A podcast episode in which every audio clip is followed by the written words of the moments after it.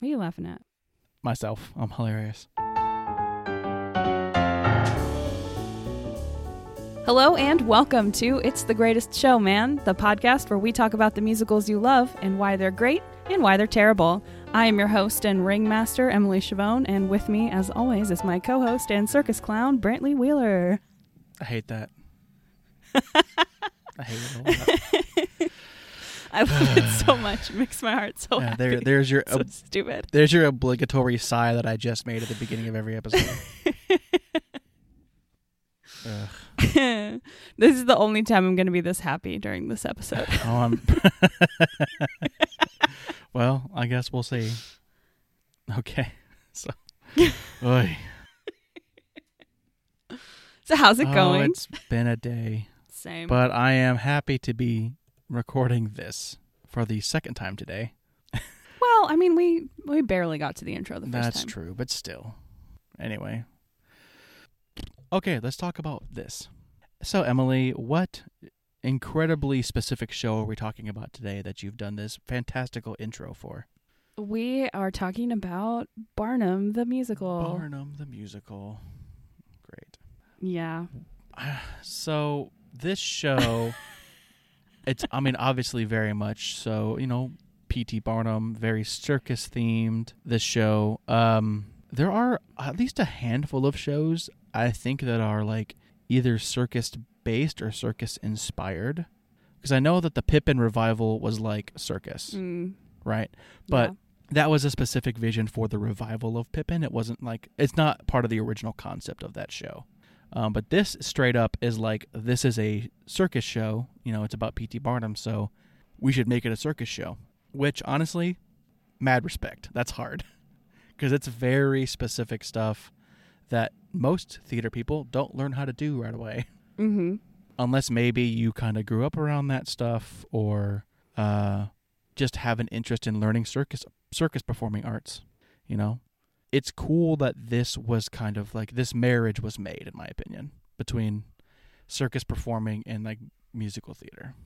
Okay. Yeah, We'll get to it, but I have been in a production of Barnum Mhm. before, Yeah, you've told me.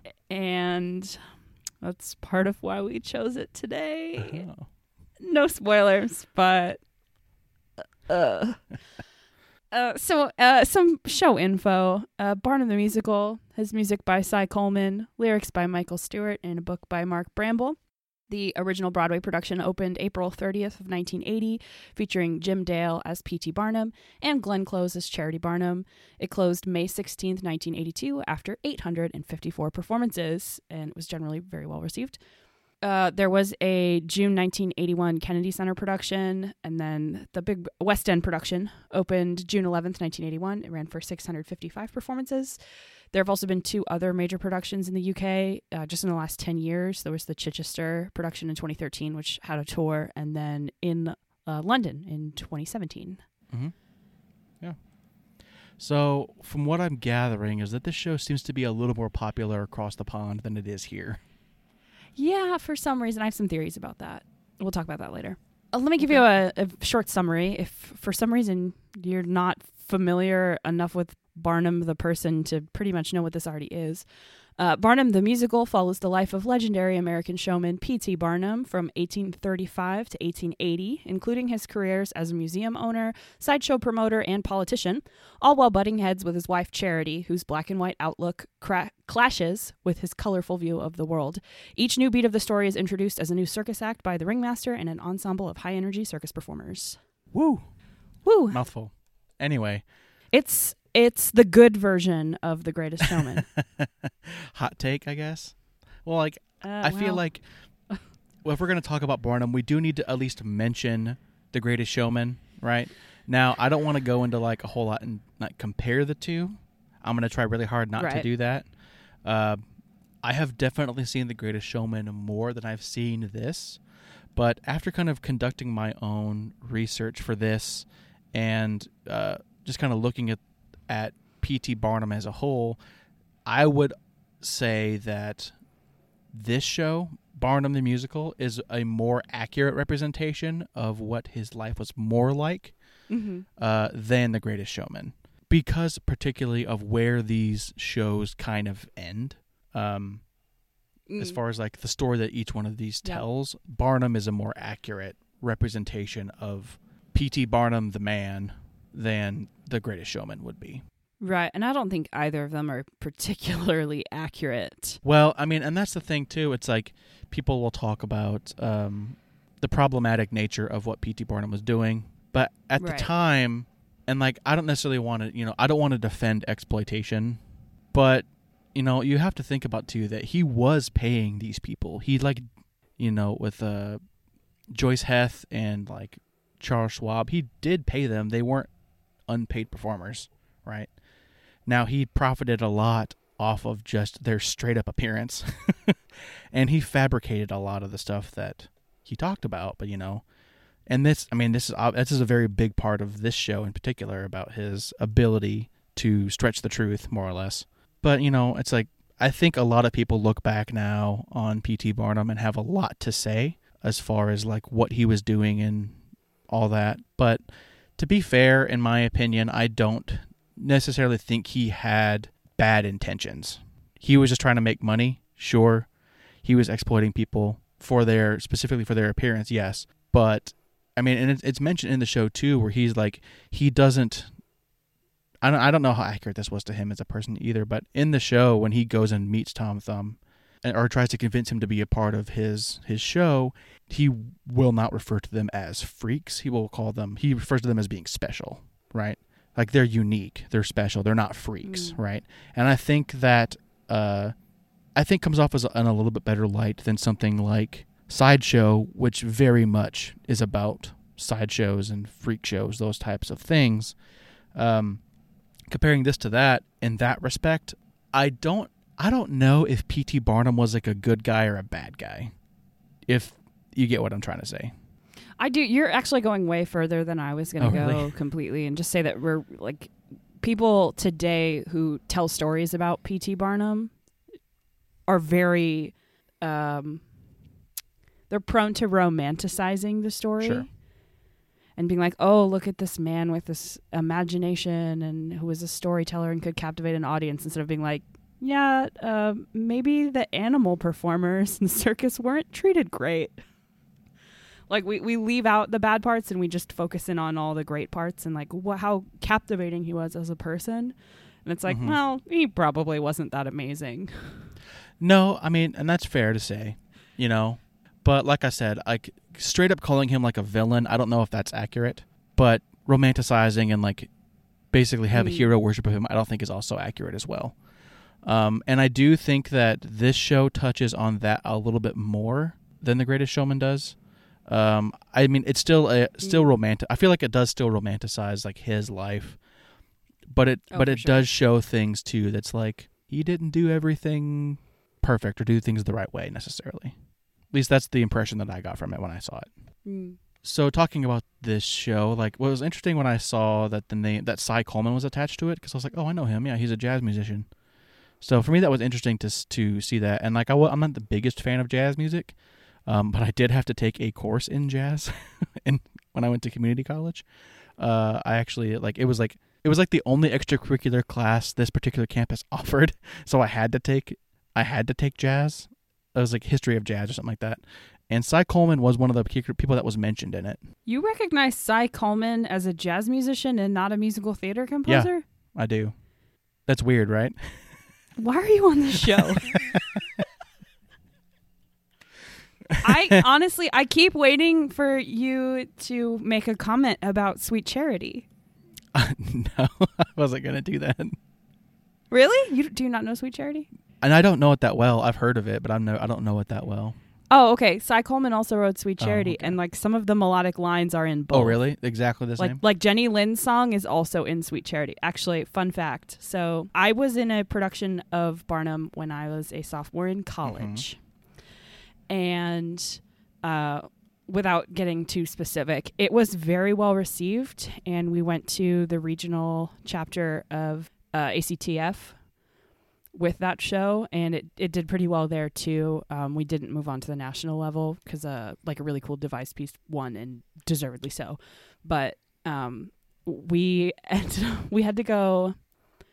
So we auditioned for that show in April, I think, of 2012.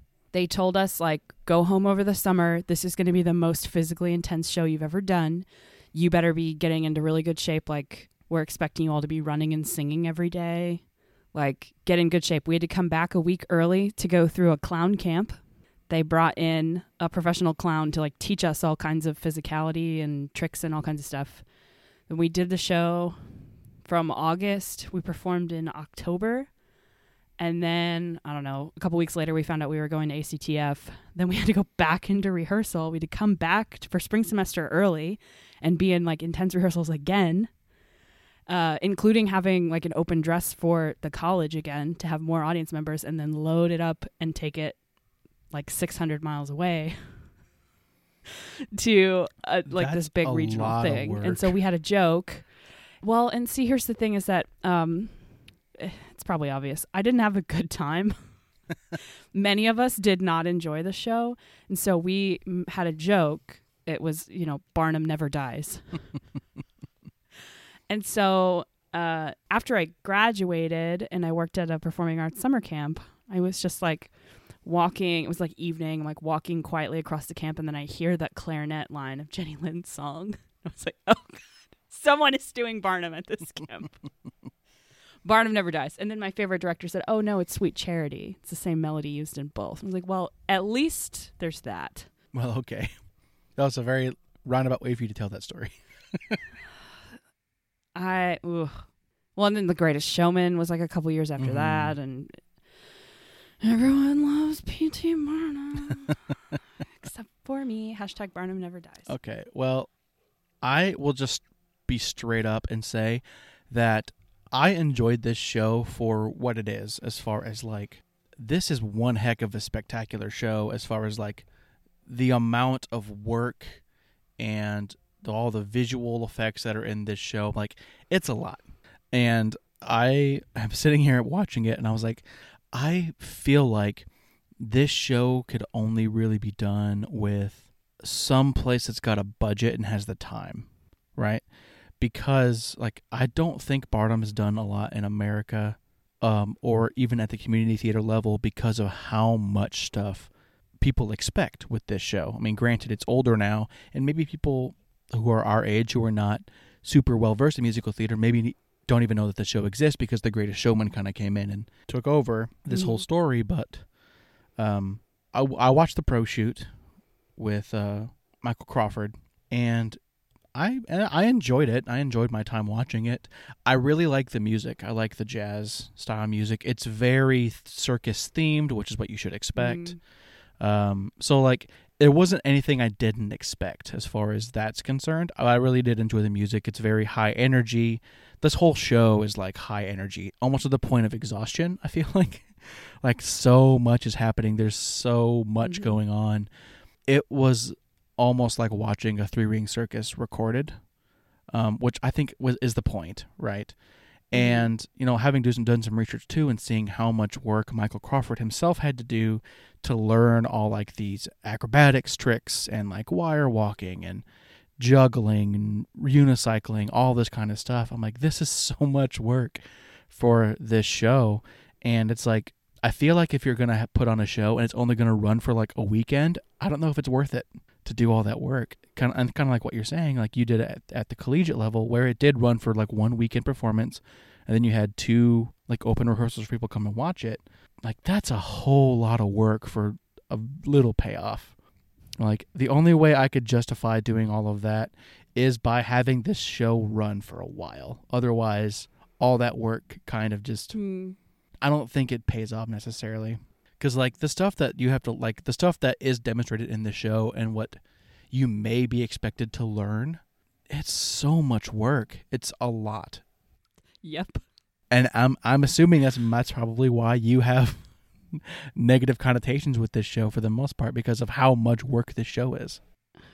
If anyone who is affiliated with my undergrad university is listening, uh, especially if you're on production staff, I'm sorry.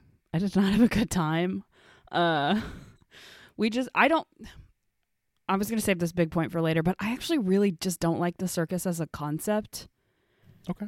I uh let me find my my points cuz like it I- I don't I just I don't I can't explain it. I don't like the whole like showman vibe and circus. I always get pre secondhand embarrassment anxiety. And what I mean by that is that I sit there and I know what the performers are about to do, and I am so scared that they are about to mess up and then feel embarrassed that I start to feel sick. like, like not, and then so then like the best case scenario when someone messes up is that they're just like embarrassed that they didn't do well. But then worst case scenario is someone falls and gets hurt, or they light themselves on fire, or like an animal eats them or something. I'm so embarrassed this lion ate me. No, I'm not embarrassed about that. I'm horrified. But like the best case scenario is that you like drop your juggling balls and you have to go, oh darn it. You pick them back up again. The worst case scenario is the lion eats you. Like I oh man. I, I when I was a kid, there was multiple circusy type events that my parents took me to. Mhm. And from the time I was maybe six or seven, I had really vivid circus nightmares all the time. uh, Mom and Dad, I don't know if you know this, but I had like terrifying, gruesome circus dreams. And so I've, I've never, ever, ever liked the circus.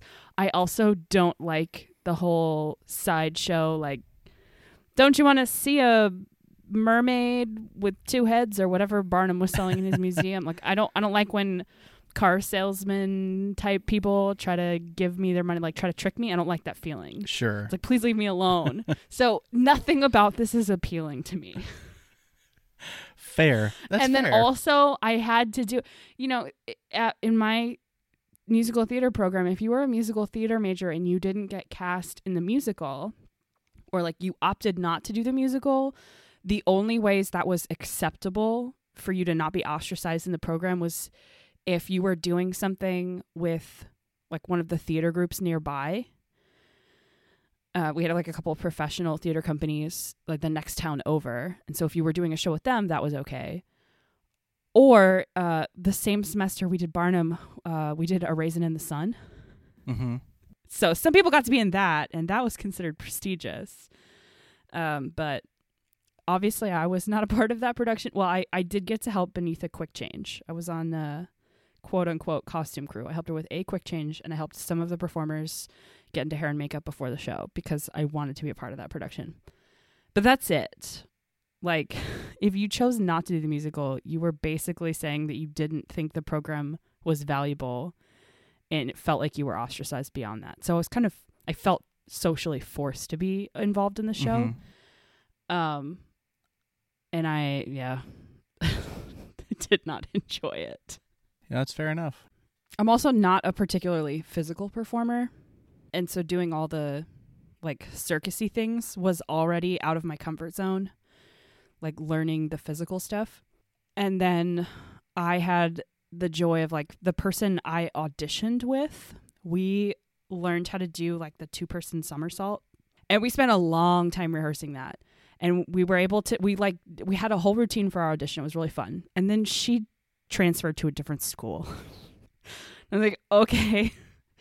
And then we come back for circus camp and uh I get put on this team of a couple of there's like four of us that learned how to juggle beach balls between multiple like three beach balls between two people and they were you know really big beach balls and we spent a long time because that's really hard to do because they're really light they don't have a Mhm. lot of weight to them so if you catch like any kind of cross breeze if like if someone breathes on the other side of the room sometimes those balls go flying so we spent a long time getting good at that and then they cut that trick from the show Oh, great. so yeah, so there's a big circus. I can't remember which number it was, but we had practiced this big like showy thing, and then I got to hold a bundle of balloons upstage right. I was like, I spent all this time and energy, like weeks and weeks, getting ready for the stuff, and I didn't do anything fun. And we did the show uh, essentially twice, and they forgot to order my costume both times.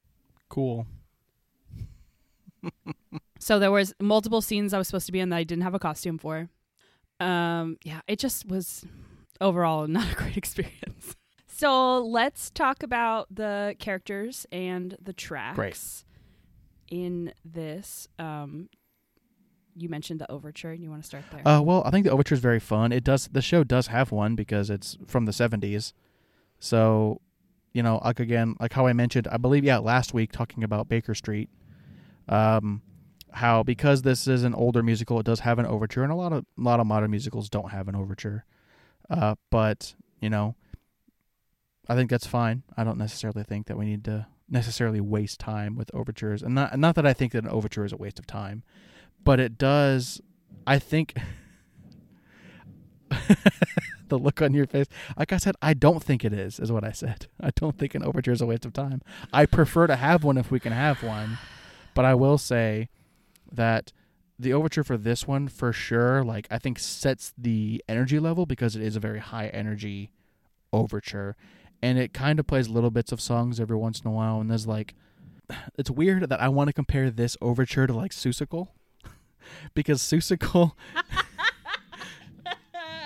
oh no, Seussical was kind of circus. it was kind of circusy. Yeah that's what i'm saying. And there's even a circus in the show. But anyway uh, the overture for Seussical is like got, got like slide whistles and bells and all kinds of stuff like that. And this one does feel like it has if even if it even if it's not in there it does feel like it should have them and that kind of a weird thing. But it, like i said it's very circusy obviously intentionally because of the because of pt barnum but you basically play this along with like send in the clouds and send in the clowns and it's like they're very very similar i feel like Sorry, you're talking about sending the clowns from a little night music.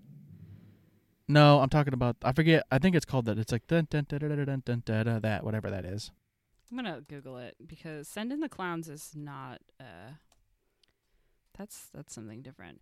Um. Oh, okay. You are thinking entry of the gladiators. that's what that one is It's also known as Thunder and Blazes. okay then that that's what i i have always thought that song was called send in the clowns apparently i am wrong Yeah, no. Send in the clowns is is the sad song from the end of the Little Night Music. Oh well, in that case, I'm very wrong. That's fine. I, I will admit when I'm wrong.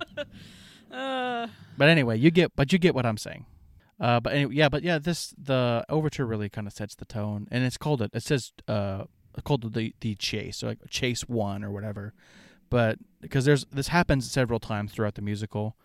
Um, I think less so in the West End version, which I think is kind of the definitive version of this show. But there are less chases. There's less like times where like they're doing a scene change or whatever, and so they'll play this circusy music, and then the people will come out and perform during it. Um, it happens less. I mean, it doesn't really happen at all that much in the overture, but like in the middle of the show, like the original, the original soundtrack version has two or three of those instead of uh, just the one at the beginning. And there's because there's not even one uh, at the beginning of Act Two. There's just not really. Um, but every time it's in the soundtrack, it's like chase. Like we have the overture chase. There's a humble beginnings chase. Um, there's the female of the species chase. There's the midway chase. There's all these kind of different things in there that are just. Oh, and then there's the finale chase. So that's all just kind of instrumental breaks where the circus performers come out and just kind of do something. You know, whether like they're doing whatever tricks they they are supposed to be doing, whether that's high wire or clowning or whatever it is. And I think that's kind of like it's different than a typical uh a typical musical in the respect and the respect that no one's coming like I mean there are musicals that are just mostly dance kind of like uh, Mhm. moving out is like one guy singing and with a band and then there's like people dancing telling the story which is a very very different type of musical uh, but that's kind of the what I'm getting from that as well. It's like, well, these are the these are the perform the just performance quote unquote performance art parts of the musical itself, right? Even though technically it's all performing art, right? Uh, but that is, I feel like something that's very unique to this show as well. Is just the parts where they literally have people just come out and just do tricks. I I think primarily well, I think that there serves two purposes. I don't think that was intentional at the initially. I think it was probably something that was thought of uh, in the rehearsal process to be like, hey, wouldn't it be fun if we incorporated our circus performers more Mhm. and also we distract the audience during the scene change. yeah, that's fair. I mean, this show runs like an hour 50. It's pretty That's short true. as far as full-length musicals go, and I think a lot of that and it the, the tempo doesn't ever slow down. I think a lot of No, that is because you can you can bring a bunch of clowns out to juggle or spin plates or do Uh-huh. whatever small thing that they're doing and isolate them in light so that a scene change can quickly happen. Right. And I do think it was fun too. There's a couple of times where during during those chase sequences, I'll just say that's because that's what I'm. re- I'll just refer it to that because that's what's referred to in the soundtrack or the track listing. Uh, is that they'll have the acrobats come out and as they're doing their tricks, they're setting up the scene change.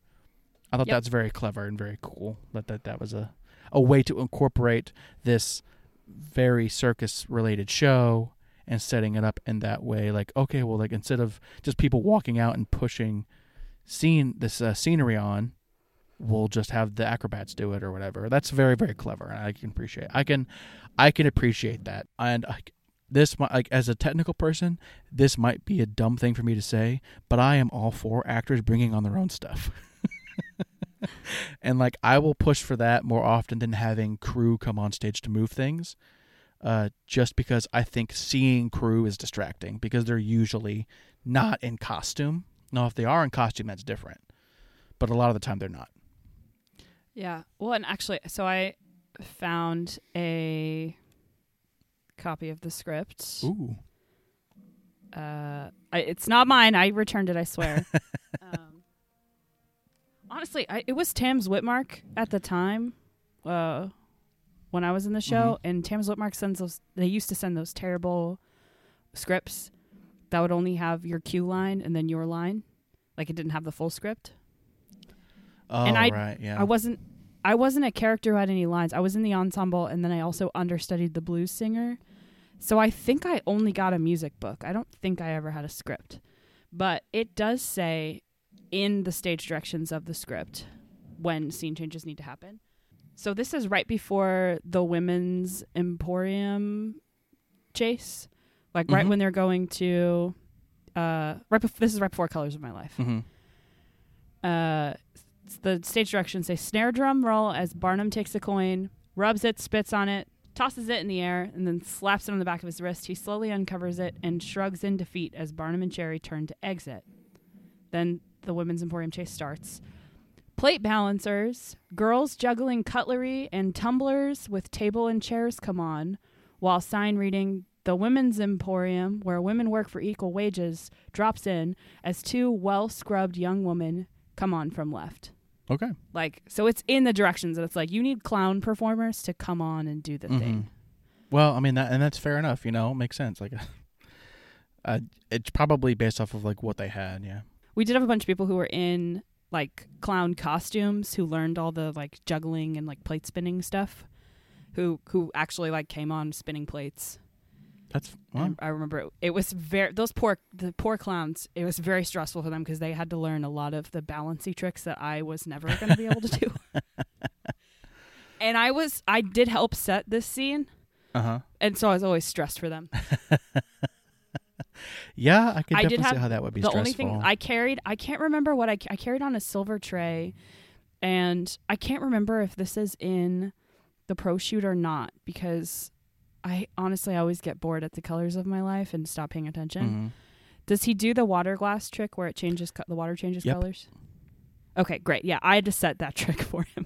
That's fun. Tri- that's the thing too. Is like it does have a lot of fun, like sleight of hand stuff that he does, where like the scarf changes color, or like the water, the water thing. And there's a couple different things that like also just some sleight of hand magic, which I will say probably is less hard to learn than some of the other things that are physical stuff. The rumor was, I don't know this for sure. Um, I actually I reached out on social media to see if any of my college associates uh, wanted to share memories from the show to kind of help jog my Mhm. memory because uh, my memory is not great, but also hashtag repressed memories um, from the circus show. But I think they took our Barnum like to a magic camp also Oh, okay. or like took him to like a magic shop and worked he like our director um god i hope she's not listening she loved to spend money on shows and we spent that this our set was pretty minimal, which is why we were able to take it to ACTF. Mhm. And it was really cool. We had like two little parapets, and there was uh, an upstage platform, two upstage platforms, maybe. It went all the way across uh, upstage. There were like a couple steps to get up to it, and it was painted. The floor was painted to look like uh, a circus ring, and it was all like you know bright, like red, white, and blue. I think there Right. might have been some yellow in there too. Um, Right. But it, like otherwise, it was pretty scaled back. Mhm. Um, but that was was a lot of money spent on this. I'm sure. Yeah, I'm sure. Most of that was probably And, spent yeah, in they- training. They taught. Well, I don't know how expensive the clown. I mean, he's a like pretty well known clown. Mhm. Um, and he's come. He come in. Came in. I want to say he came in for like a workshop the year before for like a day. Yeah. And then they brought him in for a whole week to train with like the whole theater. Okay. department, which I mean, I guess that's a cool a cool experience. But uh, yeah, they and then like hey, the I would have loved that. I That had sounds fun. I there were there were at least thirty five people in the show. okay. at least. And all of us had at least five costumes, probably. Good grief. I'm trying to think. I had, because I should have had more costumes than I did. I had this like green wool dress. And then like I had an apron that went over it, and then like a different apron, like that. I just changed that part multiple times. Whereas like other people had f- full dress changes. I had a band costume. I had a circus costume. I'm trying to remember if I had anything else. But then like Barnum had a ton, the ringmaster had a ton, Charity had a bunch, Yeah. like, Right. Yeah. Jenny Lind had a bunch. So like there were a there were a lot of costumes. Oh man. it's not a cheap show. And then and then we had to because our Barnum did not actually learn how to walk a tightrope. Uh, we flew him and made it look like he was walking a tightrope, Yeah. and so he Barnum had to fly. Uh, the ringmaster learned how to fly, and then I think someone else in the ensemble also learned that trick. Oh, that was my other costume. I wore stilts at one point, Oh, that's fun. so I had stilt pants. Um, yeah, so like we we had they had to rig the space because we didn't have a full fly system, so they had to rig the space to fly anyone. Period, and then like hiring a flight director and all this stuff. It they spent oh at least sixty grand on yeah, show. that sounds like it'd be an expensive show to do, which is probably why it's not a community theater or high school show because it's too hard. yeah. yeah, for sure. Well, anyway, Anyway, uh, so talking about character and uh, and the music, right? Uh, so opening number, right after the overture, there's a sucker born every minute. That is, th- I think, the Barnum number from the show, for sure. as I as I teach my theater one students, the opening number tells you everything you need to know about the show. And Barnum, if you, if you're not endeared to Barnum by the end of the opening number, you might as well just leave because you're not going to have a good time. Right? Yeah. Yeah. You have to like Barnum by the end of the opening. Oh yeah, for sure. I mean, it's such a quintessential like this. Like I said, the overture kind of sets the tone. This really sets the tone for that specific, for that specific character. So you uh, like really need your Barnum to be like this big, showy, charismatic guy. Otherwise, Mhm. yeah, like you said, you might as well just not do this show. Um, Well, I- think you're right. This is like the number that people think of from Barnum. Um, I don't know if you saw it back in May. Uh, PBS did a concert performance. It was like celebrating 50 years of Broadway's best Mhm. with like the Great Performance Golden Anniversary, and uh, they did this song. oh, they did, huh? Raul Esparza did. Oh, wow. Okay. I, I remember I was watching it with my husband, and I was like, "Wait a second, what is he doing here?" And then like, then my husband was like, "There's a Barnum musical." It's like, yeah, we were we were dating when I did this musical. well, he didn't come see Well, it. I yeah, that doesn't sound like he would do that anyway.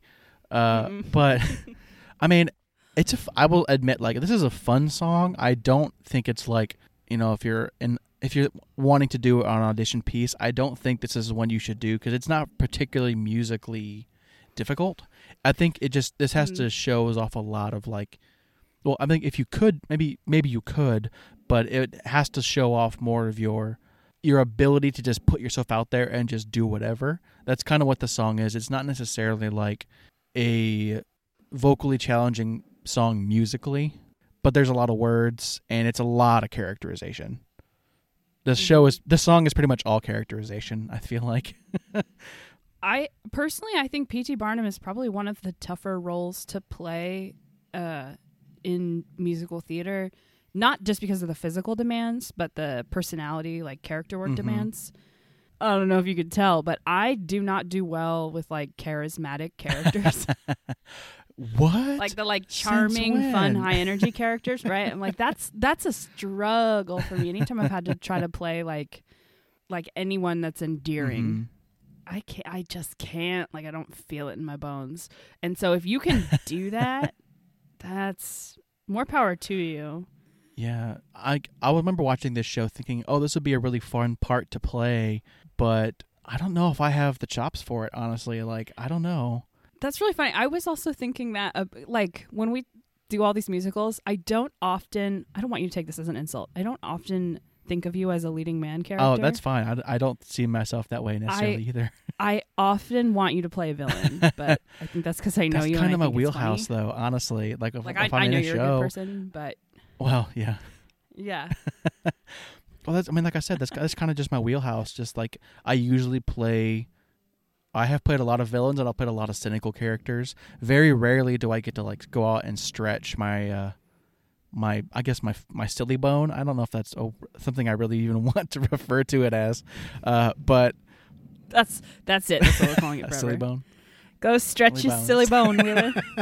But like I can think of a, one play I did in college where I kind of got to be more uh out of the box with my characterization and I had a lot of fun with that. And I was like apparently I learned later on that a lot of the people that were in that show with me uh did not enjoy their time in it, but I had a really fun time. I had a really great time doing Mm. something that was not my standard typical like serious acting style of being the villain or uh being the antagonist in some way because like in my favorite show i ever did i didn't play the villain i just was the antagonist uh, but even then like the last musical i was in i was in something rotten i played nick bottom and he's not a kind of a silly character. He can be but he's not particularly that i would say.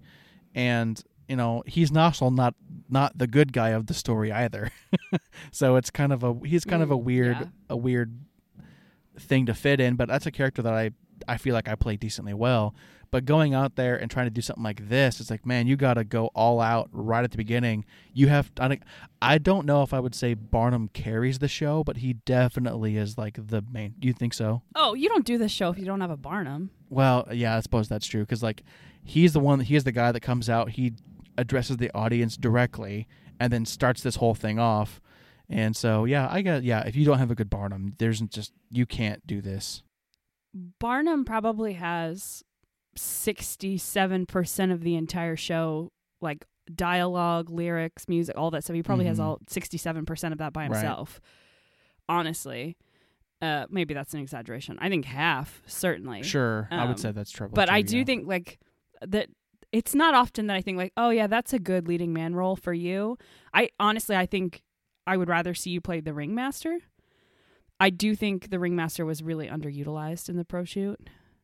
Yeah, I'd say so. Like he Um, does, he does quite a few tricks and comes out and talks a lot. But I'd say that's kind of, I feels kind of true. Like he's in a lot, but he doesn't do a lot. Our yeah, our ringmaster uh when I was in college, oh boy, that kid learned every trick. Um like he learned he learned to fly so he could do the tightrope. He learned to unicycle, he learned to juggle, he learned to walk on stilts. Like he learned every single thing that anyone had to do. Like he also knew how to do it. And so at every scene change whenever the ringmaster comes on and says something, he was out there in a new costume doing a new trick. and he kept he kept popping up and um in my opinion, he was the most fun person to watch. Mhm. Just because, like, it was like, ooh, what's he gonna do next? Because he was always doing something crazy. And so, like, you have to love Barnum, but like the ringmaster also needs to be exciting. I don't know. I think you could play either role. That I guess that was the point of that. Oh, thanks. I'll, I'll take that as a compliment. Uh, but like, what's fun? What's funny to me also is that uh, I learned this as I was doing research. Is that that line? There's a sucker born every minute. Is usually attributed to P.T. Barnum, but there's no real evidence he actually said that or or coined Mhm. that phrase. Uh, I mean, I mean, it sounds like something he would say, I guess, but right. you know, I guess, but I mean, like I said, everything that's based off of a person, whether it's a movie, a musical, a television show, when it's based off of a real person, liberties are always taken. It doesn't matter, Mm-hmm. you know, it doesn't matter who they are. Um, but for this specifically, it's like I know they changed the order of things that happen in his life a little bit, uh, but not a whole lot because it starts off with uh, him finding Joice Heth. It's like one of the first things he did. Um, and he didn't start. He didn't start this whole business until like much later in life. He has. He was like in his 40s to 50s, I think, when he started it. Um, he was not a young man when he started doing all of this circus business, entertainment business, but starting off with like the American Museum and moving on to, uh, uh, you know, he he did the American Museum thing, then he took that on tour, and then he went into politics. He stopped and, well, he was like, then he picked up Jenny Lind and was sponsoring that show, and then he went on and uh, it was in politics, and then at the very end, he's like, like when he's like in his sixties, he started the circus, or join or joined the circus or whatever. And this and this story more or less follows that track, um, but I feel like I'm I feel like I'm getting ahead of myself here. uh, anyway, but this the opening number, yeah. The uh, uh, there's, there's a sucker born every minute is a great character song, and I believe there are only two characters in this show that break the fourth wall. For the most part, it's just Barnum and the ringmaster. They address the audience directly a lot of the time, um, unless you want to put all the count all the ensemble members that go out into the audience and also perform. Uh, but that's kind of a different thing. I feel like. No, I don't. I this is a point of contention that you and I have, and uh, listeners, you can settle this argument if you want to. When actors enter from the audience, that is not inherently breaking the fourth wall, as in addressing the audience. That's just immersive. Yeah, I don't, ha- and I don't have a problem with immersion. I just don't think it needs to happen every show, Emily. I only have two wings. I get bored. Yeah, well, whatever. Be bored. Uh, so my my argument is actually I don't think the ringmaster really breaks the fourth wall. Now, this is maybe getting into semantics, but I think Barnum directly addresses the audience and is aware that we are telling the story of his life, Mm-hmm. whereas the ringmaster is just part of a circus. Okay. There, there's no like asides from the ringmaster. It's just like now presenting the next thing. Sure, but I could see how you could make that argument as well. Like, technically, he's not breaking the fourth wall because he's not addressing the audience directly. He's addressing the audience in like quotations, as far as like, because he's at the circus and he's introducing, you know, kind of whatever. Yeah, I think I think he's he's like a construct of of Barnum putting on this show about himself. Sure, that makes sense. I could concede that. Okay, well, that brings us to Joice Heth, and thank God I'm old. Oh yeah. So, um, I will say I do think it was.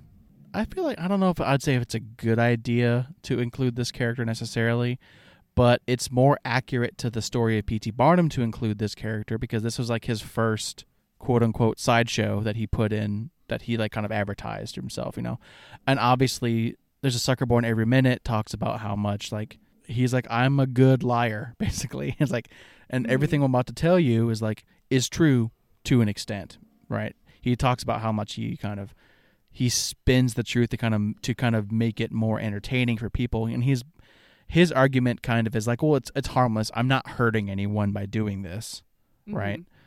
Mhm. um, so when he essentially purchases Joice Heth's performance contract, he puts her out there, and he, she's like, "Oh, she's the oldest woman that ever lived. Like she used to be George Washington's nurse, all this kind of stuff." And I do think the number is fun. Um, I don't know. It's it's kind of fun to watch, you know, and like it could be a uh, a kind of like a star turn for whoever's cast in that role. Eh, You don't think so? she doesn't really have anything to do for the rest of the show Well, she, yeah, she's just kind of in the ensemble for the rest of the time. until jumping ahead, black, and, white, right? which is like Yeah. It kind of feels like, oh, you're black, so you can sing bluesy, right? Right. Well, Well, and this is something I don't, I don't, we don't really need to dig into this, but like I already said, I, I understudied the blues singer, mhm. and uh, I don't know if you can tell, but I'm white, AF. so like, yeah. mm, and I guess there's nothing. The blues singer doesn't have anything to do except sing that song. There's no other context. So I guess maybe it's Right. okay. But yeah. Okay. Well, yeah, I, c- I could kind of see that, but yes, but this, but Joice Heth herself needs to be black. Yeah. So yeah, uh, um yeah. Oof. it was uh more than um, almost 11 years ago, Mhm. but Still. anyway, Anyway. I don't feel like I need to be the one to talk about that one. I know, but anyway, the song is there are more important voices that can talk about that one. So if you, for sure. Yeah. Sorry, what were you saying? I just was saying that the song is relatively fun. I don't think it necessarily detracts from the show at all. Um, it is kind of just that token role, though. Mhm. So there's that. Well, and it's tricky because you have the way this show is set up. You have to like Barnum, mm-hmm. and I think you could include this number with the context that like Barnum did some stuff that probably wasn't good, but then you're detracting from the whole point, which is that oh Barnum's amazing and like this nostalgia and romanticism of the American dream, and so Right. th- there's not a way to include this and also achieve your desired outcome without just being like oh a fun number. So Right. Yeah. history's tricky. Yeah. Yeah, it is. But anyway, we'll move on. Moving on. move on from that. Um, the next one is like actually we meet Charity at the very beginning as well, don't we? Uh yes. Well, let's talk about Let's talk charity. about Charity. Charity. So as a role, uh, I think this is a really hard role. It's, it's deceptively hard. Mhm. Um, the vocals are more demanding than you would think. Every time she sings solo, it's well within alto range. Like it's that middle-aged woman alto range. Like I would liken it to like Donna in Mamma Mia, where it's it's pretty low. Oh, okay, yeah, yeah, for sure. Uh, but then when she sings with the ensemble or when she's singing duets with Barnum, then she's singing in a more traditional like mezzo soprano range. Hmm. So she's kind of all over the place and sometimes within the same song. And you can see this in the pro shoot if you're listening for it. Uh, um, One Brick at a Time does this too. She sings with the en- she sings solo and she sings this like all low chest voice and then suddenly uh, like the male section comes in and she's singing in a uh, like a fifth up and then in a crazy uh, yeah Hmm. it's a deceptively hard role and I also it's i think it's really hard to to like her as a character because she has to be a foil to barnum I don't think that's necessarily true. Like I never disliked Charity at any point. oh i found her in so like grating Well, here is is something that I that I had heard. Uh, I watched an interview with Marcus Brigstocke, who played Barnum in the 2017 revival, and the, Mhm. he uh, describes Charity as being like essentially P.T. Barnum's tether to like reality, because he's got like all these big ideas and he's very out there and like world full of color, and she's very like. Uh, I don't necessarily want to say hard nosed, but she's very much like more of a straight shooter type of personality. And I feel Mhm. like, you know, when they say opposites attract, I kind of get that vibe from this where like he's super very eccentric and she's more grounded. And then putting them together, it kind of pulls him back down and makes him see things. Because if he's just kind of left untethered, he's kind of flying around everywhere doing whatever. And I know, like in the in the real life story of P.T. Barnum, he wasted a ton of money on a lot of different things. Um, but Charity is portrayed more as this character that kind of prevents him from doing that, probably for the better. Because one of the first things, I mean, like this whole song, right, uh, "Colors of My Life," mm-hmm. um, is about their different perspectives on everything. She sees things more from a perspective of black and white, where there's like things you have to do to get things done. But he doesn't want to do that. He sees this world full of color, and he wants to bring all of this. You know, I I feel like that they balance each other out in a relatively good way, right? Where he's just super eccentric and out, out there, you know, um, spending all of his time trying chasing dreams and she's more thinking like I have to stay I'm going to stay here and like take care of our kids and do what I have to do so that he can go do all these things, right? And I think there are a lot of relationships nowadays that are kind of more like this, but even then it's like it's usually not the same. And I feel like a lot of the time too even like today people like that or, or couples like that don't tend to stay together very long. I, I see what you're saying, and I'm not opposed to the idea that opposites attract. Mhm. But I think from the very first time, the first couple of times actually, that we meet Charity Barnum, she's just angry and like kind of pissy. I don't think she comes off that way at all. Oh, I, I don't, I wonder if it's a product of its time.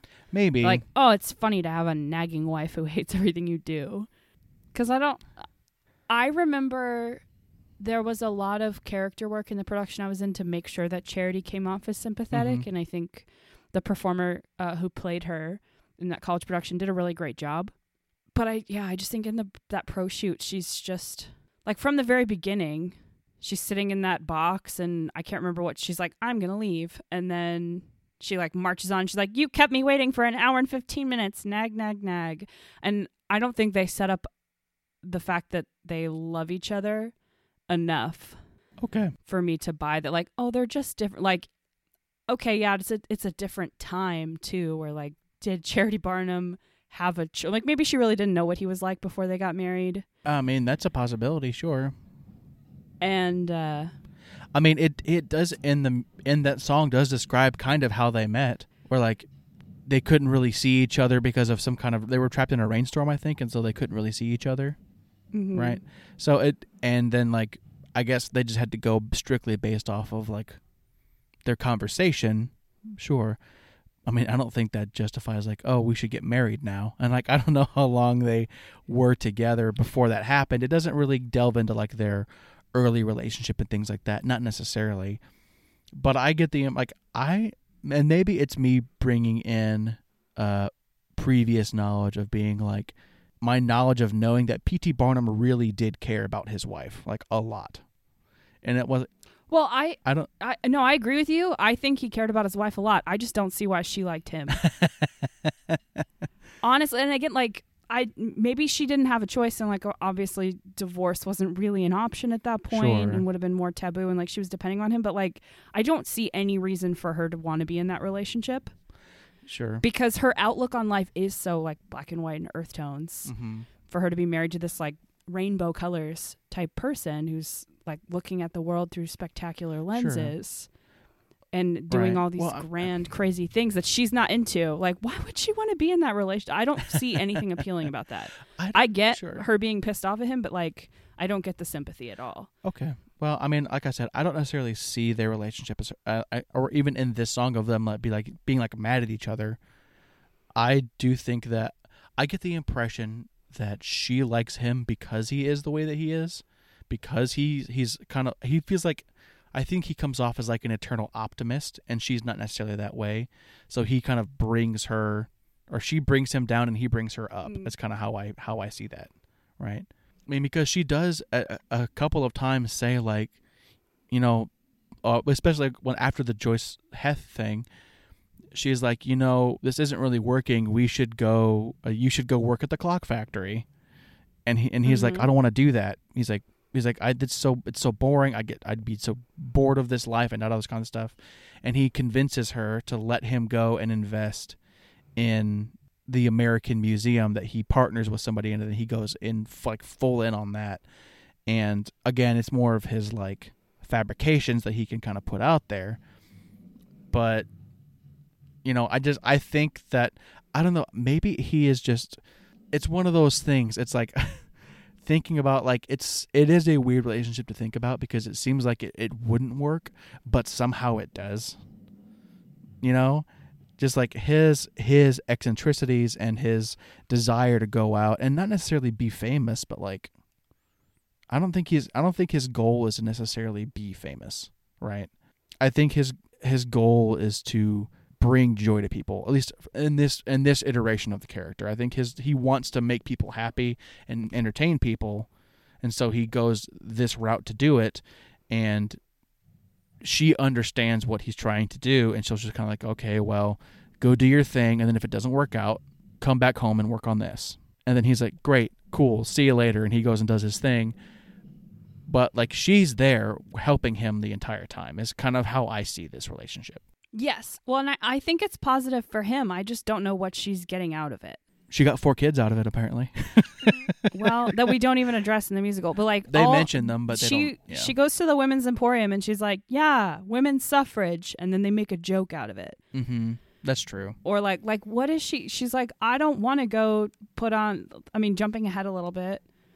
This is after the museum song where he's like, "It's been one year since the museum opened and it's fantastic. And here's a string of pearls and put on a great dress. I'm gonna take you out because it's my God-given right to show off my beautiful wife to the world." And he's like, "And if you don't, we're gonna have to return your anniversary gift." And she's like, "Okay, here are your pearls back." Which I thought was pretty funny. like I don't wanna. I thought that was pretty funny. but like every everything that she's done, if she's being negative about something, it's like oh, like charity's bringing it down, and then when she's right about stuff. Like she's doing a favor to Barnum, I think, by grounding him, but I think she's like he's just a thorn in her side the whole time. Except for occasionally he sings a nice song to her, and then she has a moment of like, "Oh yeah, I still love you." Yeah. It's like, but why? If my husband were like that, no, bye. Well, the thing that's weird, like I just, I just, I don't know if it is I what it is. I just don't see it that way. taking care of you. You're a grown man. I feel like you just don't like this character, and that's why you're so negative about the whole thing. I mean, I don't like Barnum or Charity really, but Well, I don't know. I don't like any of this.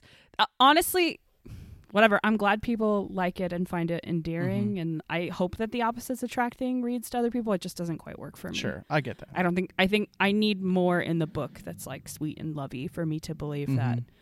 that they love each other more than their own outlooks on the world. Sure. Well, uh, let me. I want to talk about this song specific. This this song specifically in the show, right? Okay. So, this is probably so. "Colors of My Life." Honestly, probably my least favorite song on the show, and weirdly enough, it's because it drags the show. I feel like it drags the show down. I agree. Uh, I have a note somewhere that all of the music sounds like a circus, except for Colors of My Life. Yeah, And then I think you could argue for I Like Your Style the first time it comes up, but then there's an instrumental version right after that that sounds like a calliope, so forgiven. But yeah, Colors of My Life is so boring.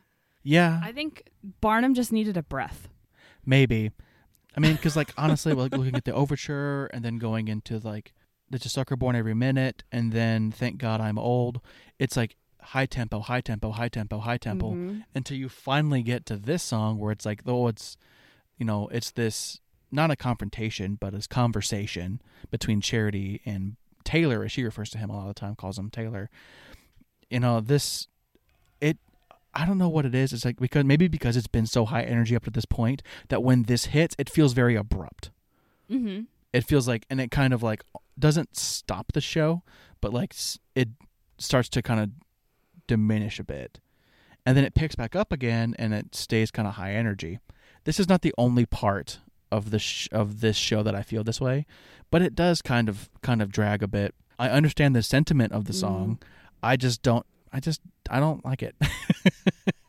Yeah.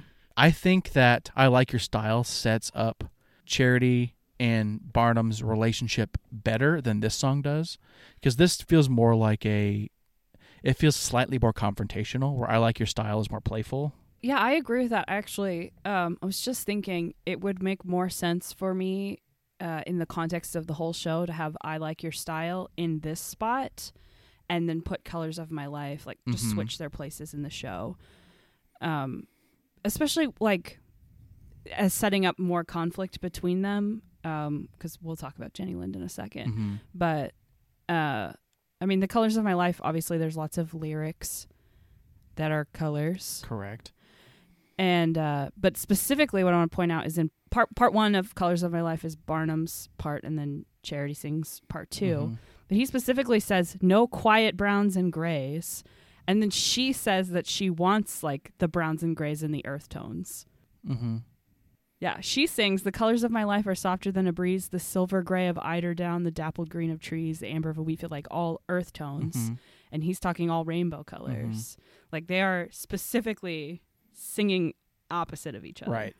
Again, I think that does set up their relationship as like her being more grounded and him being more fantastical in that way. I think there's enough textual evidence for that early on that like we we, We get it. that. So yeah, I would flop those. I think. Okay. Okay, one brick at a time. Okay. So one brick at a time, I think is, um, this is I think Charity has more fun in this song. For sure, Mhm. like she's like she's helping him rebuild or establish the American Museum. I forget what it's called. It's Barnum's American Museum.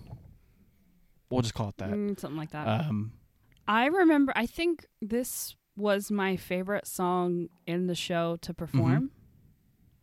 Um, I think this number lends itself to spectacle oh, for sure. in ways that the songs before that don't necessarily. Like you can always have circus performers come out and do something. There's a lot of clowning in the pro shoot of this particular number. a lot. Yes, and that was I remember there were a few days dedicated to learning how to toss bricks on beat and like make sure they were consistent so you could catch them because we did a similar thing. And when you do it with 30 people, it's chaos. Oh yeah. Um but I re- like watching the pro shoot um this like I'm kind of embarrassed to admit this, but I got like surprisingly emotional a couple of times to be like, "Oh yeah, I had to I had to do that thing." like like dredging up these feelings that I forgot I had. And this was one of those moments like one brick at a time there were a couple of moments where I was like some, sometimes music makes me emotional and this was one of those times like why am I upset about like why does this make me want to cry? That is a little weird. This is not a song was- I would I- think that would do that. I don't know. It's cool. And that's also where it's like, I like your style would flow into this better when Barnum's like, oh no, we'll never get to do it. And she's like, don't worry, we'll figure it out. It's like, but you were you were just singing about how you don't like his life. Why are you helping him? okay, yeah, I get what you're saying there, and that I think that makes sense to that You to that in that respect. Yeah, that makes to more like sense roll to up me her too. sleeves and be like, we're gonna do it. Yeah, But anyway, yeah, I do like one brick at a time. I don't. yeah, it's a fun song. I think lyrically, I I mean, the music is very good across the board, and I think lyrically, it's very consistently good musical theater Mhm. writing. So I appreciate it. Okay, the museum okay, song. so the museum song. I want to hear you sing so badly. I'll be well. It's funny you say that. Uh, this is my favorite song on the show. okay, great. So next year for musical theater, you're gonna do the museum song for me. so I'm gonna look up the lyrics here real quick. I didn't have this. I thought about. I should have done this sooner. Quite a lot of Roman Terracotta. yeah, it's so it's so fun. lava from the flex. It's a good party trick if you're around musical theater people. This is one of those songs. This um, it's not quite a patter song, right? Or is it a patter song? Venus on the shell and other works of art. Um, so th- is this is this a patter song? It is a patter song. Okay. I mean, I, I guess you could argue against it, but it's a patter Okay. I mean, song. I was I was unsure because it seems to have more of a melody than like the patter songs that immediately come to mind for me. I yeah. I, I mean, I guess you could argue a, you if you really wanted to argue against it, but by the time you get to the second verse, it's surely who would argue against? Yeah, it's a patter song. And honestly, I, I forgot that about this song. I wish I had known this because there are always kids in my musical theater unit who are looking for patter Mhm. songs so that they can do the minimum singing singing quote unquote requirement without having to worry about being beautiful Mhm. singers. And I always am looking for more, and I forgot about this one. This is a fun song a lot. I I I like the uh I think the rhymes are really clever.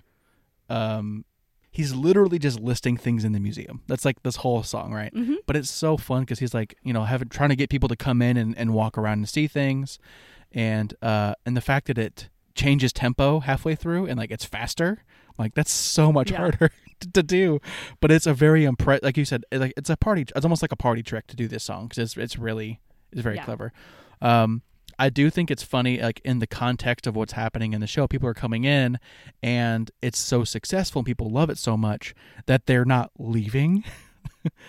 because like his partner's like they're not leaving like they're coming in they're going to the top floor they're going to the bottom and then they do it again and they're not leaving and so he's like he's like okay we'll put this sign up that says uh what does it say to the to the Egress. egress and they go oh until they leave because they don't know what egress means it's like I honestly, that was the reason I wanted to watch this. We sometimes, you know, we don't usually watch these shows no together. not usually no Uh, and so there's a couple that we have seen together, but most of them we haven't.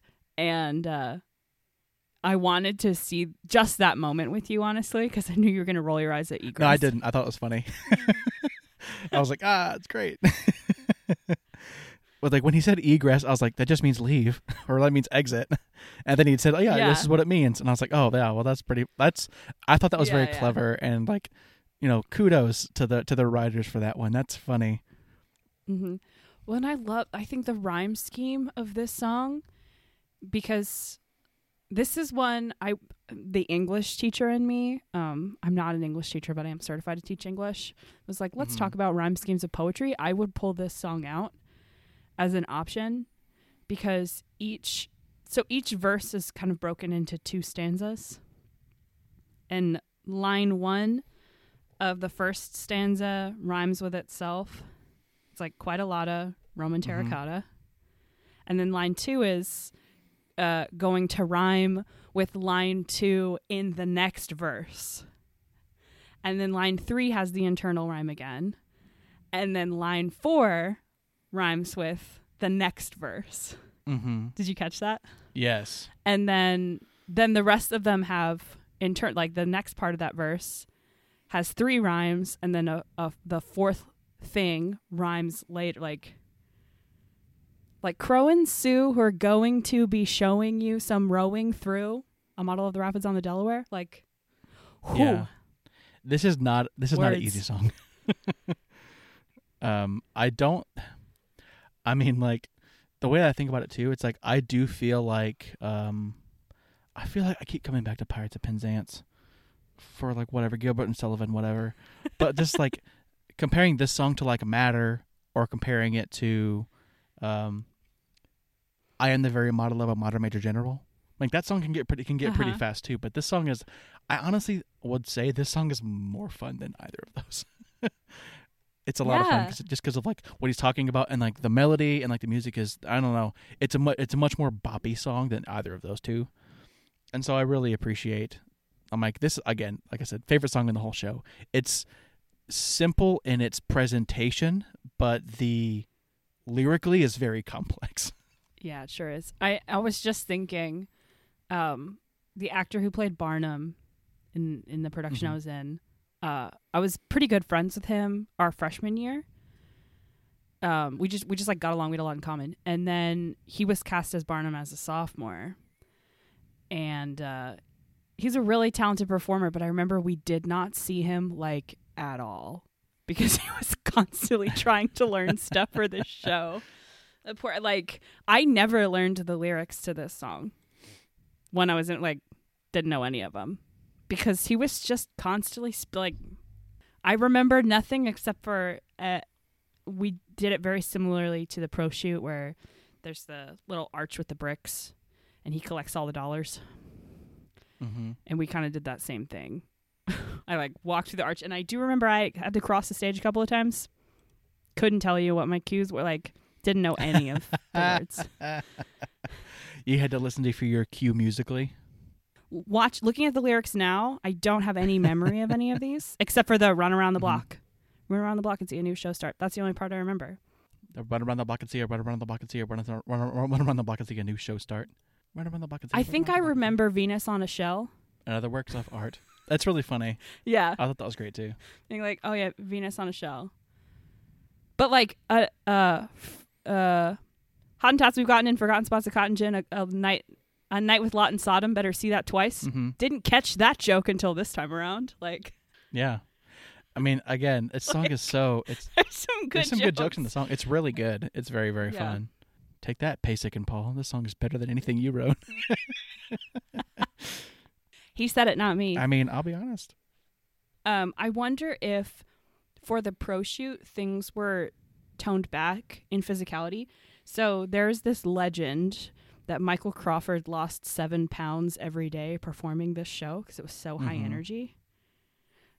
And he doesn't actually do that much dancing or moving around Well, in the pro shoot. Uh-huh. I wonder how much of it they forced him to stand still so the camera could catch him better. I don't know. That's a good question. Because honestly, like there are a couple of numbers like that where he's just kind of there and he's not even giving me that much face. Sure, yeah. So I wonder if he was just he was there was much more movement in a like if you were to sit in the audience and watch it Maybe. than in the pro Well. I do remember watching a behind the scenes thing as well. Um, and he was showing this guy like, oh, here's what I have to do for this one specific costume slash scene change, and he had to run up like three flights of stairs in like 20 seconds. And I'm like, well, yeah, that if you did that every day for like uh, several months, yeah, you're probably gonna lose a lot of weight yeah, but to say to say you lose seven pounds per, per show is is insane. like every day, like mm, well, and I went I went back and watched it again after I because I, watched the same Mhm. interview that you're talking about. I watched it back later, and that is the time that he has to get up. There is, I don't know if it's classified as the finale chase, or if that's still part of Join the Circus. It's way more than one minute. He's got a lot of time, Is it? Okay. but still, I mean Either way. that he that's a quick change. Yeah. But Either way, he he was ex- he was P.T. Barnum yes, he might have been. I don't know. So, uh, yeah, the museum song, best song on the show, and then the, I think my favorite duet is probably "I Like Your Style." It's one of the only duets in the show. There's not very many, um, but this is the one that we talked about where would be better, where "Colors of My Life" is like flipped as far as like thematically, probably would work a little bit better. Yeah, I think it would set up the Chairy Barnum relationship better and I, I think the book still needs work, but I think this would make me believe that they actually like each other Sure. in addition to for some reason loving each other. right. Yeah. I get. I get that. I get what you're saying, but. Yeah. This is the one that has like the country, the country kind of feel to it. Yeah, right? it the- feels what- it's a uh, like a country yeah. waltz when they sing it, but then later like right after this song um is when he decides to go to oh this is the Tom Thumb meeting right after that. right. Yeah. but he he suddenly has to leave and she's like okay go and then there's uh instrumental music that continues this theme and it's it sounds like a calliope and then it's like oh it is circus music it works I got you. Oh, so it's just the cool. instrumentation on this one Yeah. There's not a whole lot I have to say about this song, really, other than I like it. yeah it's fine. Um, yeah. i guess if uh, you're looking for a male female duet that people don't do all the time Sure. Yeah. Why not? Um. Okay. So now let's talk about the part of the show where I feel like is like the weirdest part of this whole show. Right. i'm really i'm surprised that this is where you have a really strong reaction Uh, well, it's just I feel weird about it, and like I think you'll kind of know what what I'm talking about when I say this. Like, so right after I like your style, basically Barnum finds out that the museum burned down. He has to start from square one, and the first thing he does is he goes and he meets with Charles Schwab, mm-hmm. whose stage name is Tom Thumb because he's only 25 inches tall. They say it a lot. It's not, it's not a secret. yeah Um, but then when he introduces him, he asks him, you know, if he wants to be a part of it, and he said he agrees to. And so the next song we get is a song called "Bigger Isn't Better." That's the song that Tom Thumb gets to sing, and I find it weird just because um, they have a normal size actor playing this character, but they just put everyone else on stilts. mm-hmm. I think that's weird, and I don't like it. Um, I have seen. I mean, there are actors that are little people that can Mm-hmm. sing and dance. Granted, this maybe it feels like appropriation to cast someone like that in this role, but also at the same time, it feels weirder for me to have a normal sized or a averaged height individual playing Tom Thumb. And I know it's just for this one song, but it it just feels weird to me. Like it doesn't feel like icky as far as you know, quote unquote icky as far as like I don't know. It's just I find it strange that that is what happened. well i mean i think that's a product of the 1980s Oh, yeah, probably. I mean, this did come out in what 1980, right?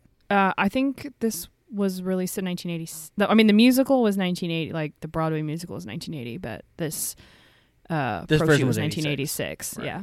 Um I I think if you're going to cast a, a an average height person to play Tom Thumb, just don't put anyone else on stage. Yeah, I saw that. I don't think there were any other people on stage when we did it. I don't think the stilts appeared in this scene at all. Anyway, did you hate the elephant? Uh, I didn't hate the elephant.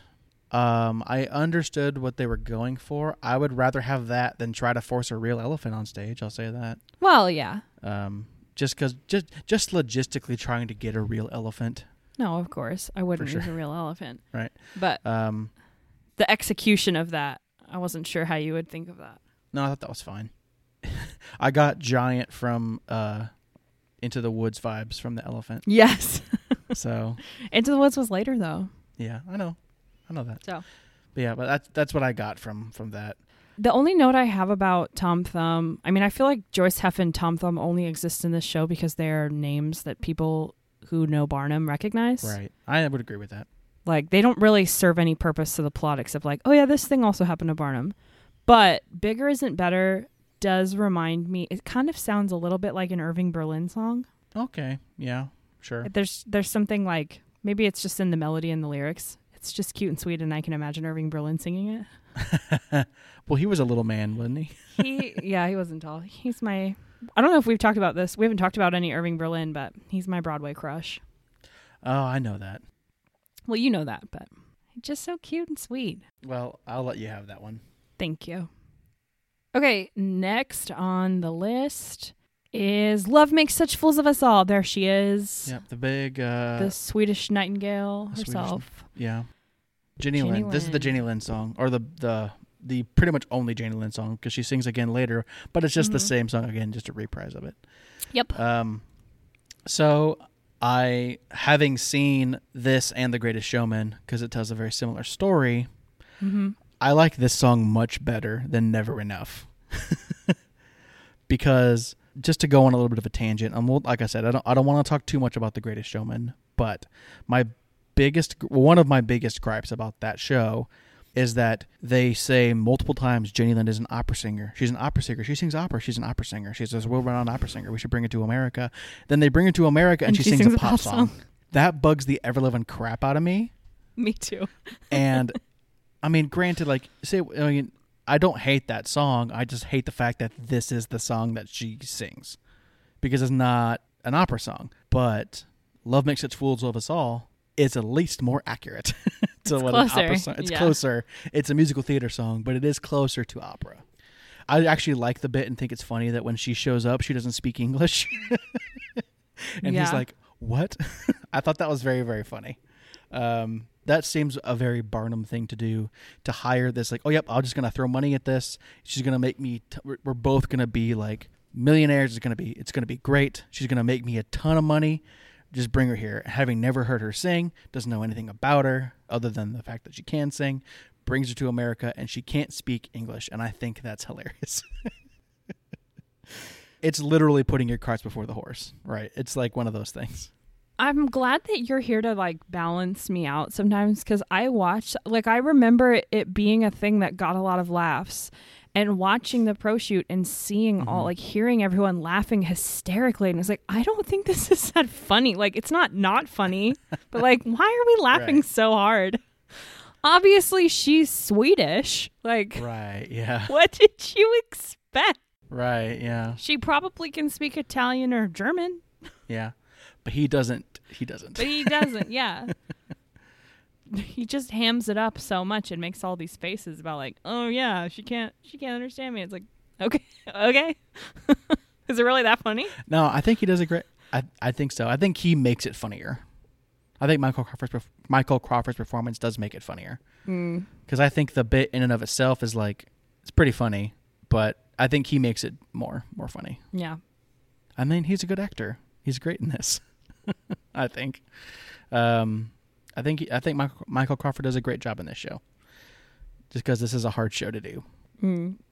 and you're silent, so that tells me you don't agree. No, I have thoughts later. Okay, right. I'm gonna save that thought. All right. Uh, But yeah, anyway, Yeah, Love Makes Us Fools of Us All is the same melody. It's used in Sweet Charity.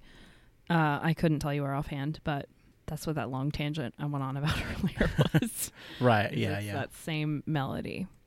Yeah, and then Jenny Lind is a big success, and uh, as she says, I think in Act Two, she says, "I'm a soprano. We flirt." Mm-hmm. Um, she wants Barnum to take her to some reception. Yeah, a reception for after the concert, the first oh, concert. and yeah, and then uh, Charity's like, "Carriage waiting. Let's go home." right. And Barnum doesn't go home with Charity. No, he does not. Um, well, here the thing about that. So here's why I thought about that too. It's like Jenny Lind says, "Hey, come." Like, she's like, she says, "I want to go to this reception." He goes, "Okay, yeah, you can pick, take whoever you want to take." Mm-hmm. And then she says, "I want to bring you," and he's like, super. It doesn't. I don't get the impression that he's like, "I'm uncomfortable with this." Is like his first kind of impression, Mm-hmm. or maybe it's his like guilt, I guess, thinking like, oh, he wants to, but he shouldn't because he's married to Charity. I don't know which one it is. I feel like it's more the former, where he just it makes him uncomfortable. I, I think this is another problem with the book. Like, there's a couple of references, like when he, before he even signs her contract, uh, whoever he's talking to says that she's, she wins the hearts of men. Mm-hmm. Like, she's just such a beautiful singer that men drop at her feet, uh, is the implication there. And then we have like the funny little exchange where he's trying to teach her some English phrases. Right. Yeah. I don't get any romantic tension from that. Right? Like, it's just like a funny bit. Mm-mm. And then Yeah. he and Charity are sitting in the box and watching her sing, and we're supposed to believe that he's fallen in love with her suddenly, or or at least has developed some kind of feelings for her. I don't I don't think there's enough evidence there. I think I would agree. I don't. I don't like. It's the same kind of thing that happens in The Greatest Showman too, right? Where it gives you, it gives the implica or the alludes to that he hears her sing and then immediately falls in love with her, and I don't know if that's. I don't know. I don't know if that's believable, honestly. Yeah. Well, Um. hopefully by then he's already heard her sing, right? The performance probably wouldn't be the first time he would hear her sing. But also, like, why is he not going to that reception? Oh, I d- honestly, I don't think so. He should already be going. Like, he and Charity should be going already. Should be going right. Yeah. Right. And so even even if Charity didn't want to go, I don't think it would be weird for him to go since he's the one who holds her contract to perform. Right? Like people I would think that people would want to talk to him as much as they would want to talk to her, Maybe. especially in that time, right? But but maybe during the time it's like one of those things where it's like, oh, he's here not with his wife, and that's a big deal. Maybe. well, yeah, he could just be there not with his wife. Like why mm, I, I don't don't know. know. And then and then that the way they play that moment when Charity's like when he says he's going to stay, Mm-hmm. like they're clearly playing him as guilty and Charity's just like, "Okay, do whatever you have to do." Yeah. Or he's playing he's playing guilty, but she's kind of more like oblivious to that. I guess. But she's is the idea. stupid. now she's suddenly dumb. Like, I don't necessarily think that she's dumb. I think it's one of those things where like he feels guilty, but she trusts him maybe because like he he does lie to her. He straight up says, "Oh, I'm going to stay here and work on the receipts," instead of saying, "Oh, I'm going to go to the reception with Ginny." right. So she believes him, and she's like, "Okay, well, I'll see you later." As and he then- says earlier, a humbug has never worked on her. Right. But I think, but this time it does, and it's like then now he feels really really bad about it. It's kind of what I, that's the, what Mm. I how I got it. But if he felt that bad about it, he would have followed her out the door and gone home. I suppose that's I don't know. I don't know. I think I think this that like there's a plot hole. There's a script problem there. Where it's like Charity's Mhm. not dumb, and she wouldn't suddenly just be like, "Oh yeah, go f- the opera singer, have fun." Yeah, but the thing is, like that doesn't happen. It, it's it's kind of Well, I don't think that. Okay, let me clarify. I don't think that happens.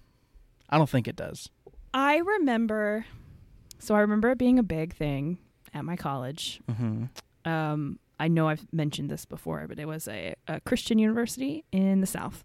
And uh, marriage and fidelity and all that stuff were like hot topics. And anytime a show had any kind of question, questionable morals, people were brought in to talk about it to make sure that we were handling things appropriately because we were adults Right.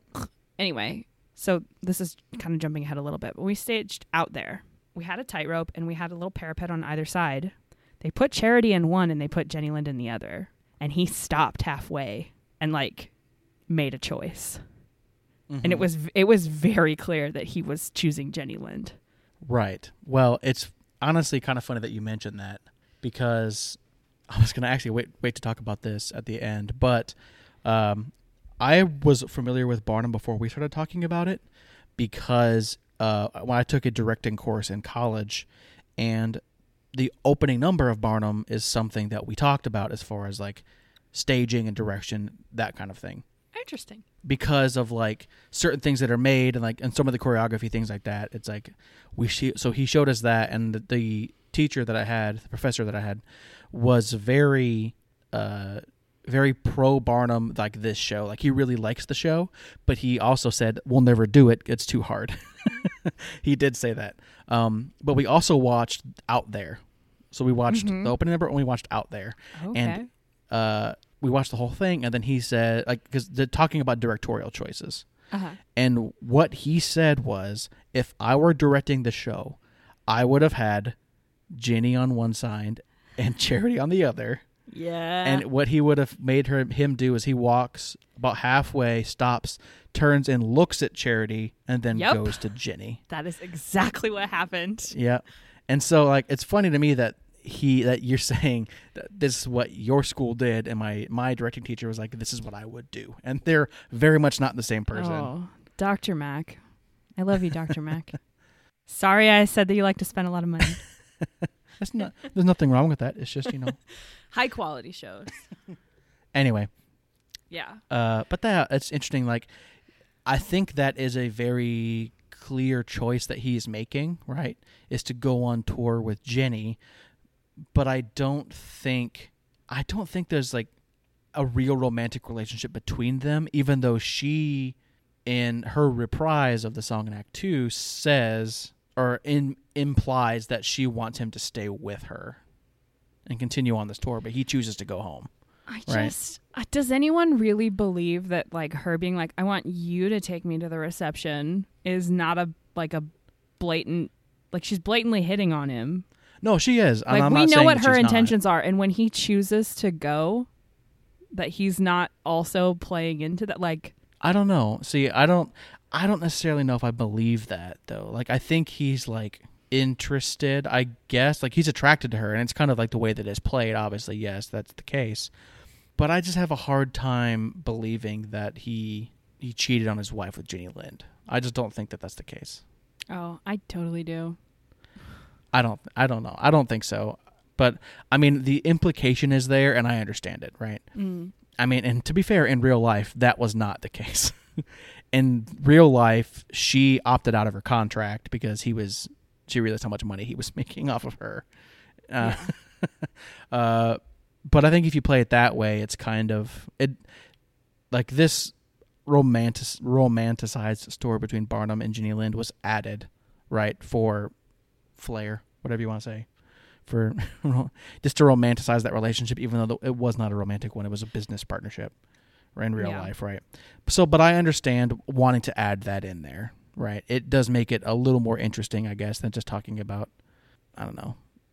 I, I don't I don't know why it's necessarily added, but I guess it makes it more entertaining. I the only thing I can think of is that it's just another reason for you to like Barnum. Is like, oh, this pretty lady fell in love with Barnum. Isn't he so interesting and attractive? I don't know. Or they had this nice melody and they were like, ooh, wistful, unrequited love. Yeah, maybe. But I mean, as you kind of mentioned, the next song right after that, "Out There," he blatantly makes a choice to essentially follow the money instead of staying with his wife, Right. right? Or just, I mean, and like physically staying with his wife. Like they don't ever get divorced. They never, their marriage never ends. All that kind of stuff. Right.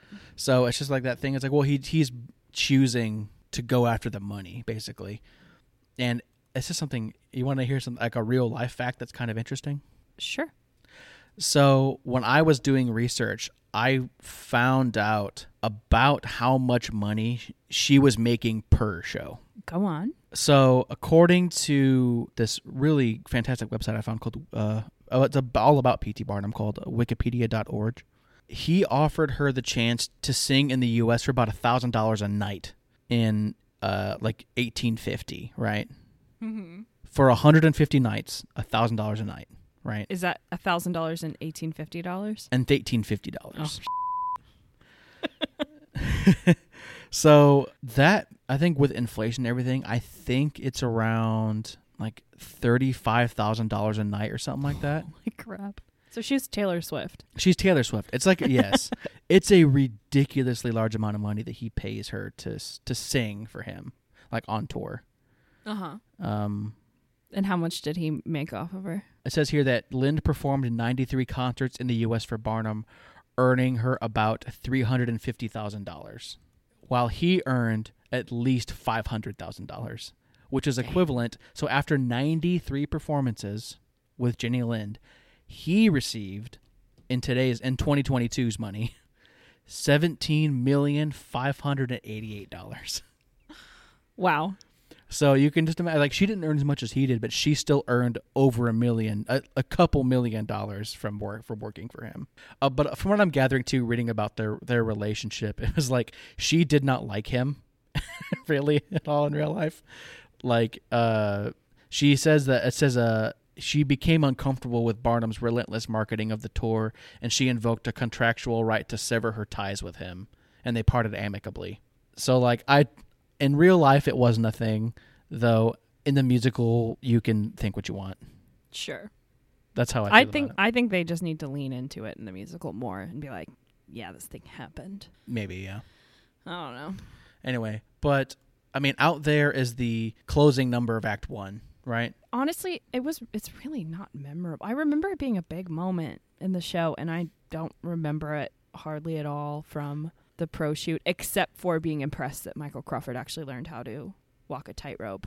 right which is very impressive They said something like in all of the performances he had done, he only fell like five times. yeah in like 900 something performances he only Yeah. fell five times that's really impressive That is really impressive. And also in that, that uh, documentary, it was really interesting to watch him be like, "Oh yeah, and here's how you would catch yourself." mm-hmm. So like, even if you do fall, you don't ever touch the ground, so it doesn't count. yeah Like, right dang. and watching him to learn how to try to like do other things like like walk out sit down on the rope and then stand up again like that's yeah, really that's super really hard hard to do. Yeah. Yeah, but he learned how to do it. He learned how to do so. Like kudos to Michael Crawford for doing like that that kind of dedication. You know. Yeah. Um. So Act Two opens with "Come Follow the Band." Which is a number I feel like you probably hate because the band comes in through the audience. Well, you're not wrong. no, I I didn't particularly care for the number, but only because it felt kind of disjointed. Like I just felt it. It felt weird. Like musically, it fits, but I don't really get the point of the song. I guess. I guess it. Act two, get the audience back in their seats. Song. I suppose so, yeah. But what was funny is that so I watched the pro shoot with Michael Crawford, and then I watched the Tony performance of Barnum, and they the two songs they did were "Come Follow the Band" and "There's a Sucker Born Every Minute." Um, and in let's and "Come Follow the Band," the chore like the staging is exactly the same. Mm-hmm. Where the a tuba comes in from the audience, and then a trumpet comes in from the audience, and then the rest of the band kind of comes in, and then they sing this sing this song. Uh, I think it's fine. I don't have anything like bad to say about it. I just think that I don't know. I can't really think of another show that where the musicians come in from the audience and then get on stage and perform. There's uh, that happens uh, quite a few times. I think. Well, and I worked on a production of Once professionally, and they did that. Mm-hmm. Um, in fact, the, the actors would just sit in the audience and play sometimes. Um, and I think it happened. Oh, it doesn't happen in Hadestown, but it's kind of a similar kind of vibe. I think where it's kind of the opening of uh, the opening of Hadestown versus the comparison to like the op- Act Two opener of this. They have like a similar vibe, but they're not the same. Yeah, I get what you're saying. Yeah, you get what I'm saying. Um, but I mean, I think I thought it was a, a fine opening number for a, a, a fine Act Two opener, but I don't I don't find it particularly memorable. I agree. I don't. It doesn't really serve much purpose in the show. I think it was probably written and then it was like, oh yeah, this would fit. Like, what else is in a circus? Oh yeah, a band. Right. Let's write the song, and then you're like, how do we make this fit? Oh, yeah, a patriotic performance for Jenny Lind's fifth concert, fiftieth concert. A, Yeah. a band, yay! Yay. the one thing that kind of struck me is that the choreography in this number reminds me a lot of Michael Bennett's choreography for Li'l Abner. Really? Yeah, and someday we'll talk about that. But Okay. ke- like remember it so that when we talk about it, you can be like, "Oh yeah, that does. It looks really I same." And they're not Guarantee you that I will not remember that. okay, well, I'll remember it now. I'll put a little pin in my brain. Um, but I do remember "Come Follow the Band" being us. If I'm remembering correctly, this was a song that we used as promo stuff for Barnum, and I think maybe it's just because it's a big group number Mhm. And it doesn't spoil anything, I think that's probably why. Yeah, that makes it would make sense to do that. and it's it's fun to watch Michael Crawford in a clown costume Sure. for once. Like I don't know. I don't know. I do think it's fun that if you don't know that that's P.T. Barnum, it kind of has something else about it. Like, uh, like I was thinking about if, if I was going to direct, direct the show, and trust me, I don't. But if I were, I think it would be more fun to try to hide him even more to where like, oh, who's this? Who's this other person that's come out and is doing this thing? And then when he changes, like, oh, it's P.T. Barnum. Like it's more of a surprise and less of like a, oh, this is the thing, right? Yeah, I think your choices are either to like if you're gonna put him in that role where he's what is that called? Where you're wearing all the drum like percussion instruments. One man band. Is there another name for it though? Uh, I don't, not that I'm aware of. Oh, okay, well, Could be. Hey, if you're a music person and you have a Yeah. different different term for that, let us know. is there another thing for that? Um, I think your choices really are to make the ringmaster do that. Yeah. But if you're gonna if you're gonna reveal Barnum, like reveal him as Barnum partway through, then I don't know. Either way, like that's another opportunity to feature your ringmaster. I think. I think so too. Yeah, I would agree with that. Or maybe a different member of the ensemble or whatever, and just have Barnum just kind of come in and do whatever instead of like having him do that part too. But I think in a normal situation, you would be like, let's feature all the ensemble members as many times as we can. But I don't think Mhm. this show is like ensemble member number three. It's your turn to shine. Like, no, right, we don't. We don't care about ensemble member three. we care about Barnum. Do your backflip upstage. Bring back Barnum. Yeah, I kind of I would probably agree with that. But again, don't do it. You can't do this show unless you have a Barnum Yeah, because he's gonna do so much gotta stuff. do too much stuff. Um, and then it's not listed in this song list that I'm looking at, but then Jenny Lind is like, "Hey, you should stop writing letters to your wife." And Barnum is like, "Hey, you should stop doing trembly smiles to gentlemen who think you're attractive." And then Barnum goes home, and Charity's like, "Great, we're doing it my way now." Yeah. And then black and white happens. Yeah, that's pretty much what happens. Yeah, like basically Jenny Lind just comes on to him stronger. Then he goes, "I'm going home." But like it's in, it's uh in the dialogue before they she he talks to her that he's made that decision already. He's like, "I'm tired. I want to go home." Essentially, is what it is. right. But I think the dialogue leans into that idea that like maybe they're having an affair this whole time. I don't know about that. I think it leans in like there's obviously they're leaning into something and for her to be like stop writing letters to your wife. It's like, mm, girl, you know you're the side chick. You can't stop the letter writing to the wife. That's too much. Yeah. And that like that's the impression that I get is that she's like, "Excuse me, you're here with me. Stop paying attention to the person you're legally obligated to." and then he's like, "No." He's like, "No." I'm That's when home." he's like, "No, I'm going to go home. "Yeah, Can't tell me not to write letters to my wife." I love my wife. I'm going home." It's essentially Yeah. what I what I right? Yeah, but also like I think it's more of an outrage thing to be like, "Hey, you're supposed to be okay with being the second choice. get. Uh, maybe I don't know. I'm doing you on the side and you know it." Like, I mean, I would hope that she would know that. To be fair, Does Jenny Lind just not know that he's married? It's like, why are you writing letters to other girls? Like, that's my wife. uh, I, I don't know. I hope not. Ugh, man. but anyway, So then Jenny Lind leaves and we never hear from her again because she's pointless. yeah, she kind of shows up. Like, I get that it's she's an important part of Barnum's life in the context of his life, but yeah, she shows up at the end of Act One and then leaves at the beginning of Act Two, and then we don't see her again for the It's- rest of yeah, the we show. just need we need some kind of like cliffhanger for the end of Act One, and rather than make the museum burn down at the end of Act One or something else, let's see if Barnum's having an affair. Yeah. Well, they're and it says that they mentioned too that they're on tour for about six months before he leaves. Yeah, that's where I'm like, mm, That's- a long time too. You're not having an affair? Sure, you're not Barnum. Yeah, I don't know. I think that the musically heavily heavily implies that, but Maybe not in real life, but in the context of the musical, yeah. it's there. Um, what do you think of Black and White? I think it's fine. I get like this is the part where um, the implication here in this song I feel like is okay, Charity, I'm gonna do it your way now. I'll go and I'll work at the clock factory and I'll settle down and I'll stop kind of being this, you know, having this frivolous lifestyle. I'll settle down and do what you want me to do. It's kind of what I feel like the implication of that of that is because you know he starts to try he builds his own town and like kind of does some other things, which apparently also catastrophically fails. Him trying to yeah, build Barnumville or whatever it is that he calls it. Um, but yeah, I mean, it, I mean, obviously with the staging and and things that happen in the song, it's he's you know he's not wearing his bright his bright costuming anymore. He's wearing a gray suit, and he goes and it shows him he he's kind of working at the clock factory. And Charity says uh, something along the lines of like, "Oh, he worked his way up there very quickly."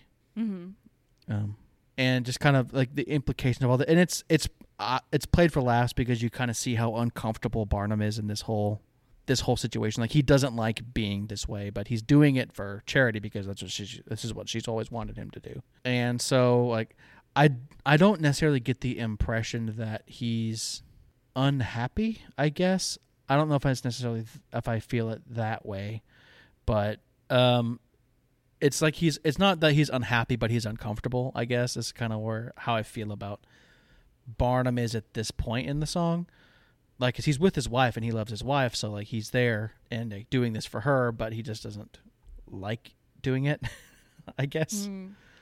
um but then yeah this is the song too where it kind of glosses over his political career right? Yeah, or he like he tries he works at the clock factory and then he tries to build his own town but that fails. And then now he runs for mayor and he becomes mayor of bridgeport connecticut. Right? That's what happens in the song right? Yeah. yeah so i mean i think the song itself is fine you know? It's just the you know the whole story of like okay well now he's his life of bright iridescent colors is now kind of closed off for the time being and then this is where he's at. What are your thoughts? Oh, well, this song, so the song is uh, one of the ones that I remember better than the rest of the show because I had to know it because I understudied the blues singer. mm-hmm Uh, I got to sing it a grand total of one time in rehearsal Ooh. uh, when the main performer wasn't feeling well. but it is insanely low. oh, is it? It's so like it's it's tenor range. Wow. Um, yeah, this is another one of those like, why is it written so low? Poor Charity has to sing really low and then really high and then really low, and it's like, bec- why why is everything written in a weird key? Just write it, just change the key. I can't tell you that.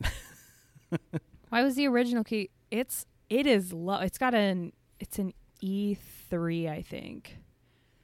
I remember okay. I remember being in auditions for it, and I was the only one who sang that bottom note because it's low, uh, and it yeah, it's just I I don't know if the song really works. I'm trying to justify it in my head.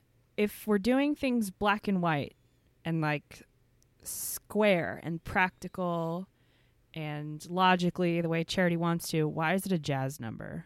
it's not as upbeat as the other songs, but I get what you're saying. Like I guess when Charity sings it's square, but as soon as the blues singer comes back out it's swung again. And I I don't know if it works. Like the musical style isn't always supporting what's happening on stage. Hmm, okay. But yeah, anyway, it's a fast way to be like, "Oh yeah, Barnum did all this boring stuff too." Right. right. Yeah, that's kind of what it is. Like I says, it kind of glosses over all this stuff. I know it. It gives me vibes from like uh, My Fair Lady. There's this. There's the scene where um, Henry Higgins takes Eliza Doolittle to the to like the horse race, the As- Uh-huh. like the Ascot Gozette or whatever it's called. Um, I believe it's called uh, Ascot Gavotte or whatever it's called. Yeah, you know, whatever it. I've worked on My Fair Lady professionally as well, and when they did it, uh, everyone in the ensemble was wearing black and white. Yeah, I think that's pretty standard. So that's what it reminds me the most of is like is that part. But this, you're right. It is it is jazzier. I just think that the, the tempo is just different. It has a different vibe than the rest of the show. But they could have done more to make it more distinguishable from the rest. But I think if you make it too different, it feels out of place. Cuz like you're it's still it's still Barnum, right? It's still this Yeah. show, but if you change too much of it, it doesn't feel like it fits. Right. Sorry, I'm laughing because I I'm currently editing the Joseph episode where you say that you love how there's so many genre changes. Well, that's intentional. this That's is intentional. too. I s- but yeah, but like the genre is not changing. It's Pick different. Side wheeler. I do what I want. Um. Okay, great. And then spoilers: Charity dies. Yeah, that was we get a sad version I of the colors of my did life. not expect that to happen. oh, not did it make you cry? No, it didn't make me cry. I don't think it really read very well. This is another one where it's like, mm, Dr. Mako's a good director. Uh-huh. So Charity had to learn to juggle for that scene. Right. And we brought on like six clowns who were all juggling, and she was juggling with them, and then she drops her balls when she dies. The drops your balls maybe is not the best way to say it, but like she stopped juggling. she stopped juggling when she died. which is more. It, that makes more sense to me than what we got in the pro shoot, where she th- tosses them to him and he just catches them. yeah, I thought that was like it was, and then she just turns and walks off, and then she's gone. Right. right. There, are, I think there's there's got to be a better way to stage that. Well, and I think it was clear what was happening to her, but it just it didn't work for me. Yeah. I'm even thinking of maybe something like where you like this is in, just in my own head, or like if she's having to juggle for that, right? And uh, instead of tossing them to him, she just kind of throws one, and then like somebody else catches it. Like she throws it further, so it goes off, and then she throws Mm. the other one, then throws the third one. She just throws them like off stage versus like to him, so that she just kind of disappears. Yeah, I don't know, but there's got to yeah, there's got to be a better way. there's got to be a better way to stage it because, like, I understood in the context of the show what was happening. I just didn't think that was going to happen as far as Oh. like the story. I didn't like. I didn't realize that she died so much sooner than he did. Mm. Um, so that just was something that I just wasn't expecting. I didn't think it was necessarily like a bad thing, right? Obviously, it's part Yeah. of the story, so it is what it is. Um, but you know, thinking about too what uh, Marcus Brigstocke said, you know, when talking about playing Barnum, how she like tethers him to kind of reality. I feel like it's not really implied this much, but either one of two things needs to happen to Barnum at this point in the show when she dies. Either he gives up completely or he goes crazy. and like I don't know like which one of those is like more believable or relatable. Um but I feel like it leans more toward the former where it's like he just kind of stops doing things. As you're saying this, I'm having thoughts about maybe this is another opportunity to flip some songs Mhm. because I think they have to work really hard to at, at join the circus to get Barnum to say yes. Mhm. But he's just sung the Prince of Humbug, Right, yeah. where he's like, I'm still a showman who will, you know, captivate audiences, but like I'm still me, even though Charity's Mhm. gone. So I wonder if the Prince of Humbug could come before the Colors of My Life reprise, and then let him be sad and give up on everything, and Mhm. then have join the circus. Or maybe you can leave it, but you Prince of Humbug needs to be more desperate in a way, where he's like trying to tell, like he's talking to himself about this.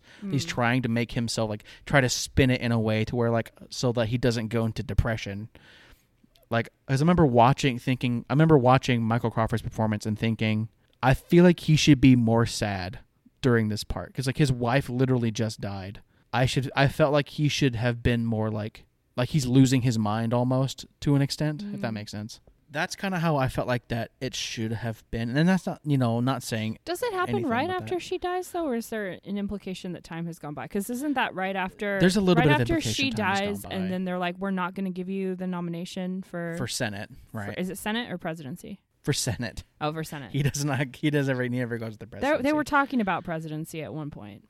Um, yeah, he mentions who the president is at the time as well. But no, yeah, he's he's going because his wife Charity says, your next step is the Senate, and she tries to like push him to go do that. Right. And he commits to doing that because that's what she wanted him to do. So he commits to do that, and then he's getting right. He's gearing up for it, even though the fact that he's kind of lost without her, he's gearing up for that. And then they come and tell him, "Oh, by the way, we're gonna go somewhere else. We're yeah, not. we're with have- someone else. And then he sings Prince of Humbug. Yeah, that's why I think that song needs to be more like desperate and more like frustrated than it needs to be like what it is and well, for- how it's how I've heard it. I yeah, I think it works for like the setup that's there, but yeah, I agree. It's a little like up and down emotionally, and mm-hmm. I think it could you could smooth out like not have so many highs and lows back to back, and just have like a bigger high and a bigger low. hmm You know, the way that I'm thinking of it in my head is like I probably you probably haven't seen it because you're not a movie person. Uh, but there's a movie. It's called um, Yesterday. Do you know this movie? Is that the Beatles movie? It's the Beatles movie. Okay, Right. I maybe maybe that was one I saw some of and fell asleep, but I'm aware okay, of that sure. movie. Okay, so there's a part where he sings. You know, the the the whole story behind that is like he wakes up in a world where the Beatles don't exist, and he just write he sings all their songs and gets super famous. Um, but he sings the song "Help." Uh huh. uh, like on a rooftop to like a, a group a big group of people and as he's singing the song he kind of like devolves into like he's just screaming help me at the end of the song Okay. and i think that's kind of what this song needs to do it needs to like he starts off singing kind of like ah you know well i'm da da da and he's like well, this is this is who i am and what i do and then he just kind of devolves and it kind of like comes almost comes crumbling down to and that's, how i think should yeah, be I played think that would work because there are a lot of nonsense words in this. I don't know if you watched uh, any Jim Dale interviews. i did not no Um, apparently, it's a thing where only British actors can play Barnum.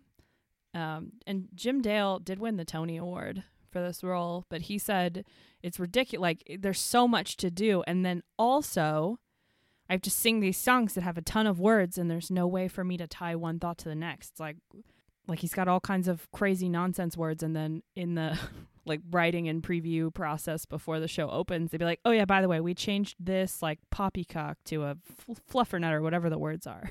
Mhm. you have to Well- keep them all straight. So like here, because the here's the first like couple stanzas of this song, right? Okay. It goes the Prince of Humbug, Balderdash, Fiddle Faddle, Drivel, Posh, Twiddle Twaddle, Blatherbosh, Bilge and Dodge and Double Dutch and Flim Flam I am. The King of Hogwash, Tommy Rot, Jibber Jabber, Blabber Bluff, Hocus Pocus, Gabble Guff, Scam and Sham, and just a touch of White Lie am I. Yeah. Those are the two stanzas. Like that's a lot of nonsense words. That's Yeah. hard.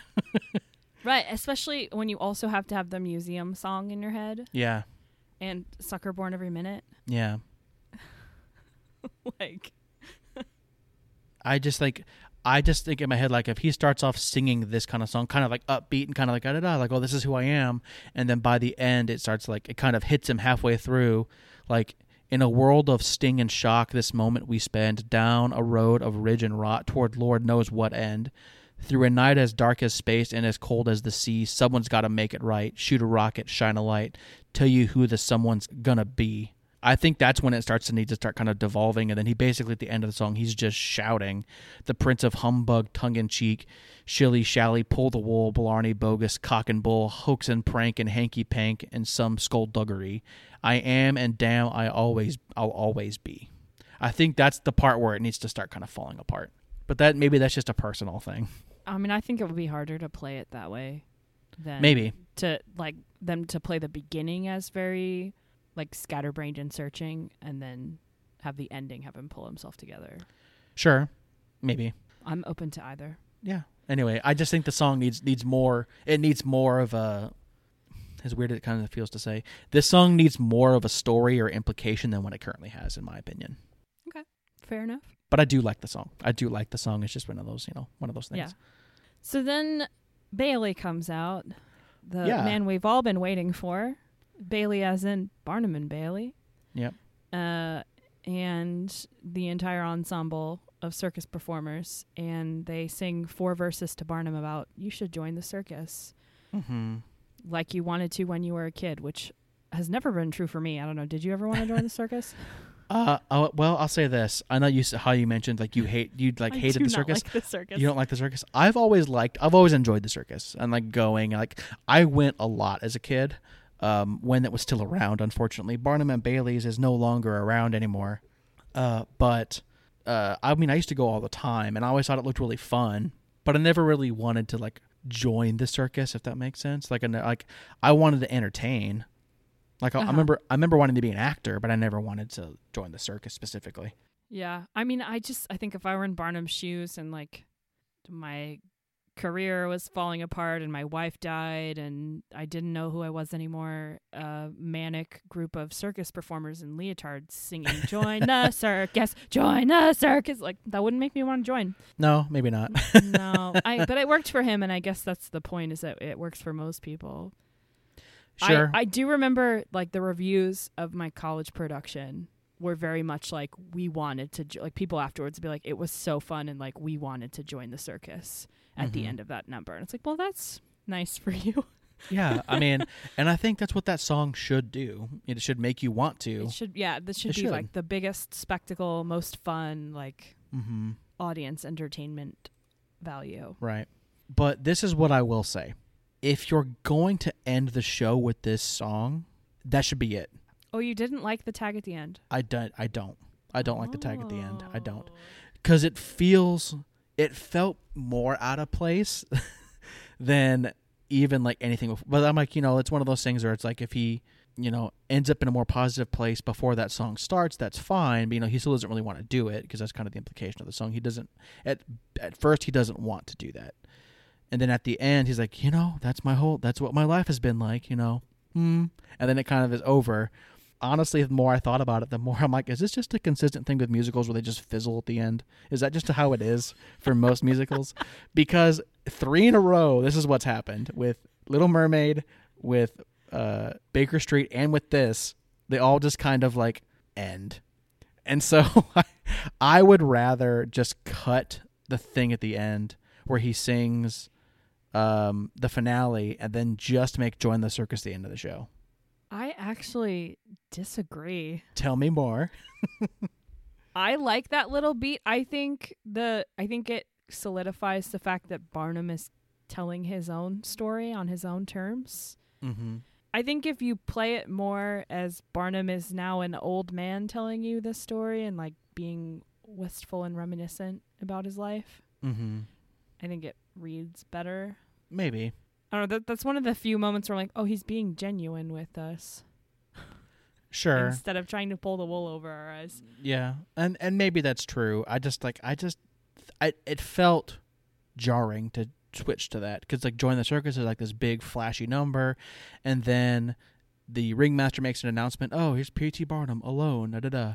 And there's no music. There's no fanfare. He just walks down center and sings this part of the song. You know, and maybe it's just maybe it's not long enough. Because I, I feel like there's just something to it where like you're supposed to i mean i think it's supposed to ev- evoke some some emotion. I didn't really feel anything honestly when i watched it. I just was like is it what's it, what is the what is he, it this trying to say right?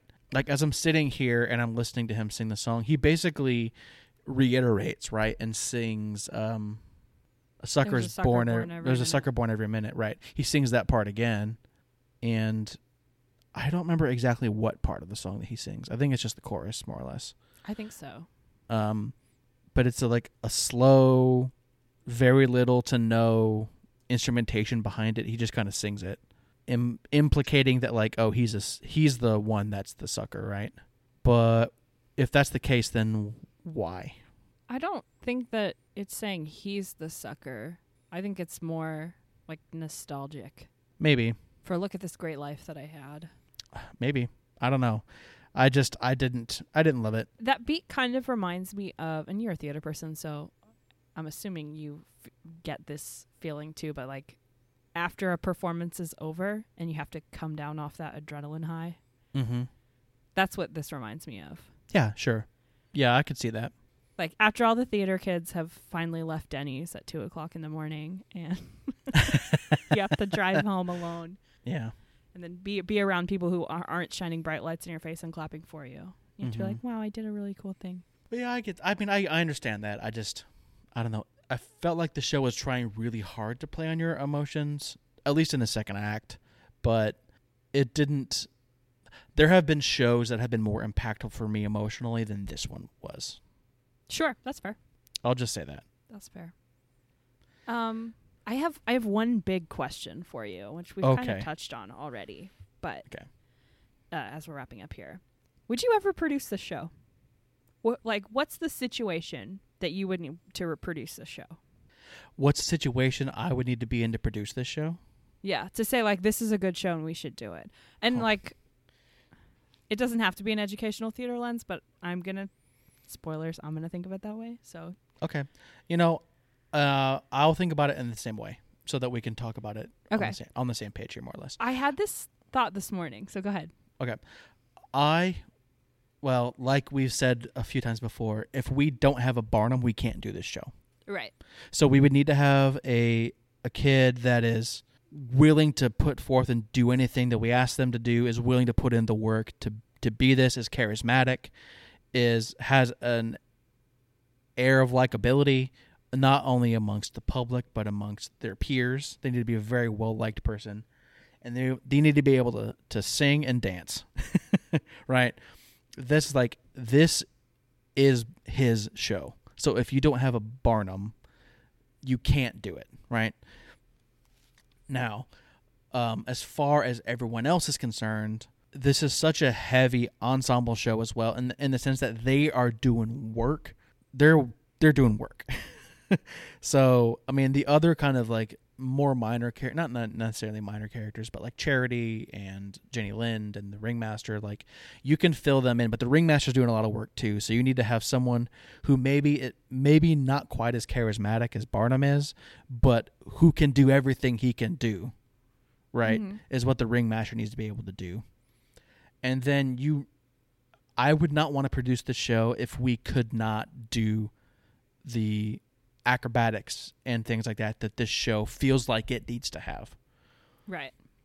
So, in order to do that, that's what I think we would need. We would need a bunch of kids who not only are capable of doing it, but are willing to learn to go step out of their comfort zone and do this type of thing, right? To learn how to do these things. And if we had the ability to bring someone in to teach this stuff as well, because like as a technical director, I obviously want to do everything safely. I would would not want to put kids in harm's way ever for any reason period right so there are some tricks you can do that you can get away with pretty easily some that you can't really i would probably want to do what your school did and uh, uh, you can try to teach the kids how to walk on a tightrope but i would want to put a harness on them to make them be able to like hide the to make them like look like they're on a tightrope but to kind of hold them up in the air in case they do step off they can kind of like not hurt themselves right? Mm-hmm. because that requires months and months of training that we probably would not have right, uh, so there's that. Um, that's really kind of it. It's like the circumst like the circumstances that we would need everything would have to kind of line up perfectly to be able to even consider this show and i i don't know if that would ever happen I don't know that it would ever happen either. I feel like our sister school could have done that this past year because I think Barnum is a good substitute for the Music Man. you think so huh I think if you have a leading man who would be who has the charisma of Harold Hill mm-hmm. but would be underutilized as Harold Hill because they are a strong singer, mm-hmm. which theirs was. Yeah Like a strong physical performer who can also sing. mm-hmm. Like maybe Barnum's a better choice, know, especially I if don't you don't have singers. If if you don't have strong singers, because the Music Man has requirements like the barbershop quartet, Mm-hmm. which is always going to be a. I mean, uh, at the high school level, the Music Man is a relatively popular show, but that's really hard to do for high school performers. right yeah You eliminate that need. Uh, I think your the soprano who would have been Marian is Jenny Lind. right yeah Um, you could probably find someone reasonable to play Charity. Maybe your your uh, Eulalie Mackecknie Shinn is Charity, sure and then your Marcellus is your ringmaster. Yeah, sure. I could see all that. Yeah, for sure. But like the only thing that that this show is like demand spectacle, and if you can't deliver, don't do it. Right. Yeah, I think it's a situation where you have this incredible leading man and a, an ensemble of decent singers who also happen to have great physicality and want to learn circus tricks, or like you can con your gymnastics team or your dance team into being in your show. Yeah, yeah. Like, I mean, we have a good relationship with our school's dance coach. Mm-hmm. we could con some kids. I'm trying real hard to get some kids to be in the show. Yeah, it's Uh, some of them have been my students. if you're listening, you know who you are. Get you here, know who please. you are. You know who you are. we we need you, please. boys on the dance team who were once in my theater class who won't audition but can sing. Yeesh. He's not listening. It's fine. uh, if you're in a situation where you're looking at the Music Man and you're not quite sure, like maybe Barnum is a substitute. There's a really great musical theater mash video. It's like, don't do that show, do this show. like- Oh yeah, yeah, Hmm, don't do the Music Man, do Barnum. That that could be a good choice. yeah. I also oh I forgot to mention this. I want to mention this too really quickly.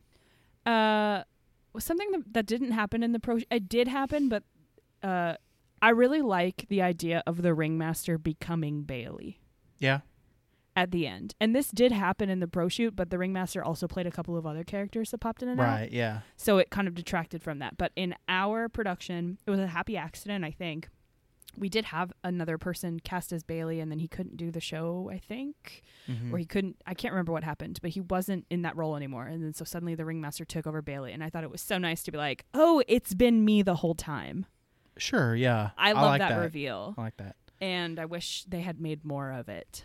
Yeah. Okay. To be like, "Oh yeah, this guy like helping Barnum tell his story the whole time and who can also do all the tricks is mm-hmm. Bailey, Barnum and Bailey. Yay, the Yeah. circus." I think that it'd be more fun too. Like if you have someone who, um, I know like costuming wise, the ringmaster, I believe in the pro shoot had like a twirl, had like a twiddly cur- curly mustache, which is like fine. But uh, I looked at photographs or at least drawings of. Well, actually, there were photographs. I looked at photographs of P.T. Barnum and J.A. Bailey, and like Bailey had like the mutton chop mustache combo, and if Oh, you have a have a yeah, and if you have a ringmaster who is like say they're clean shaven or something like that, or if they have a twiddly little mustache when they become Bailey to put that on them, I thought would be a fun thing to do. It looks less like who they that's who they are, but Yeah. That takes away from my fun idea, I think. it does, I think. But I you think know, just keep your ringmaster and your what what did you call it? A twiddly mustache with mutton chops? yeah, there you go. Yeah, sure. The actor who played the ringmaster slash Bailey Mm-hmm. was very very well liked, like a charismatic performer, like just a nice person. hmm And he had previously played, I, I think he previously played Willard in Footloose, Okay. and um, I think he played Jimmy in Thoroughly Modern Millie. Uh, and he also played um, the priest in Doubt. Like he was that kind oh of wow, like wow, wow. that's he's, like, versatile. he's very like just very likable. Like in, right? in yeah. to the extent that like you would buy him in all of those roles. Mm-hmm. Um, yeah. So so when people come to you know like it wasn't a huge school, but it was like if you were a person who was on stage a lot, especially if you were a boy who was on stage a lot, because we had fewer guys than girls, Mm-hmm. and you were a fun performer to watch, people would be like, oh yeah, that's so and so Yeah, yeah, for sure. in that role, and so people especially liked him, especially because like he did, you know, they're like, oh, what's he gonna do next? And he comes out on a unicycle, or he's suddenly walking the tightrope, or he's on Yeah. stilts, or all the things. Mm-hmm. Well, that's fun. Um, that yeah, that would be a fun part to do as well, just to kind of fill in all that, Mm. fill in all that space. But I like that uh, that option to be like, oh yeah, the ringmaster has been Bailey this whole time, and you didn't know. yeah, but that and that if that's the case, then you should not have him play any other characters. It's just Right. the ringmaster and Bailey, right, which we didn't do, which I really Right. liked. So find some other people. Okay, so that's Barnum. That's Barnum. Um, what would you give this show on a scale of one to ten? This is maybe gonna surprise you. Mm-hmm. I feel like this is a seven for me. That is surprising to me, very much so. I'm yeah. not. Oh, so thinking about this show as a piece of musical theater art, Mm-hmm. it, it's got a lot of really great qualities. Yeah. The music is good. The book is. I mean, the book has some flaws, but like music and lyrics are consistently good. Mm-hmm. Um, it allows you to showcase a charismatic performer. I mean, people obviously like it. It's held up over 40 years, Right. Yeah. mostly. I mean, there's some again like the problems I think with romanticizing the less than great things that Barnum did. Sure. I don't know that that would hold up in today's theater world Right. Yeah. as a new piece of media, but like other than that, like I'm not mad at it as far as musical theater genre. I just I hate the circus. that just puts it down for you because you. Just I just, like but I think it's a seven. Like I, as a seven, as an objectively as a piece of art, it's a seven. I just don't like the circus. Uh, So like I- personally, it's like a two. But but objectively, See, it's a seven. that's that's what I that's what I yeah. was You wanted me to say it's a two. No, I was expecting you to say something like that. Um, so personally, honestly, I'm probably gonna give it more like a five instead of a seven. Um, Okay. I understand where you're coming from with all of that, but as someone who I do like the circus, and I think the spectacle of this show is what elevates it above a lot of other things. Mhm. But as far as like um, thinking about it from the res- the perspective of like this doesn't is not this is not a one man show necessarily, but it's so reliant on that spe- one character that if that person is gone or doesn't have what you need, this is a really hard show to be convincing. And so I think that kind of actually knocks it down for me because like you don't you can have a strong ensemble, but if your strong ensemble is not going to do anything if your Barnum can't you know can't do it. Um, and maybe that's kind of a weird thing to to say, but because it is so reliant on this one character. No, I do agree with that. Like, I think the ensemble has really challenging tasks within the show. But if your Mhm. ensemble's mediocre and your Barnum is great, I don't think anyone would notice. That's true. This That's is one of those shows that that's like this is why people don't think the ensemble's important to pieces because they're they're like, ooh, look, they're juggling or they're spinning plates or whatever they're doing, and and if No, they're not talented, then you can scale back the difficulty of what they're doing, and then it's fine. Right. Yeah, sure. But like like I said, like your Barnum needs to be like super solid and everything relies so heavily on this one character. Feasibly, it's really difficult to do that unless you can have that one person that can that can literally carry everyone else. Um, but you you do need to have an ensemble an ensemble capable of the spectacle. Because if you don't, it's really going to hurt you and I think the music is fine. I do like the music. I think it's great, but there's a couple songs I the couple songs I don't like. I don't particularly care for the ending. So like personally for me, it just whittles it down to about a five, Okay, Fair maybe a, a five, five and a half, five. five and a half. Ooh, Five and a half. feeling generous.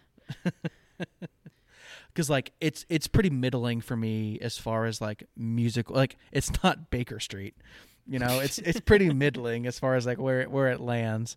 Um, I mean, honest, like ob- not even objectively, Baker Street is the worst musical we've covered so far. We've covered Joseph. What are you talking about? I like Joseph, so that you doesn't are work, trash. and I'm proud of it. Thank you. I will Uh. wear my trash proudly on my sleeve, my multicolored sleeves. but anyway, yeah. So that's kind of where I'm at for this one. Yeah, it's it's a, a five, and then the half point is for Michael Crawford, just for him. Just for him, just for Michael Crawford. I mean, I think you watched it too, but that interview with the the guy from the Big Apple Circus who was like, Mhm. "We've trained six different casts of Barnum, and Michael Crawford is by far the most dedicated person to this role." mm-hmm. That says something. I think that that's part of why this show has had revivals in the UK is because Michael Crawford is just legendary. So Sure. I think Yeah. people have that nostalgia for him. That's fair. That's fair enough. So Yeah. good for you, Michael Crawford. I think it's one of those things where he like he had he is like the definitive Barnum now, despite despite the fact that Jim Dale was the original. And I actually I prefer Jim Dale's singing voice. I'm not a fan of Michael Crawford as a singer. He's fine. I just don't Sure. like the tone of his voice. Um and and I mean someday we'll have to cover Phantom, but his work on Barnum is why he was the Phantom of the Opera. Really? Okay. I did not know that. No. Andrew Lloyd Webber like handpicked him for fit. They were trying. It was oh I can't remember where I was reading this now, but they had already cast Sarah Brightman and they cast a um he was a rock musician. I can't remember who it was, and his voice just wasn't working for the score. And Andrew Lloyd Webber was like, "We need someone more melodic." Like he was aware of Michael Crawford, but I think Michael Crawford wasn't really interested. And then uh, Sarah Brightman and Michael Crawford happened to have the same voice teacher, Oh, and he like overheard a lesson. They're like, "Who's that guy?" That's our Phantom. well, there you go. Yeah. So someday we'll get to that one. Yeah, someday. We're gonna talk about all the phantoms, okay. Sounds terrible. including the Goosebumps musical.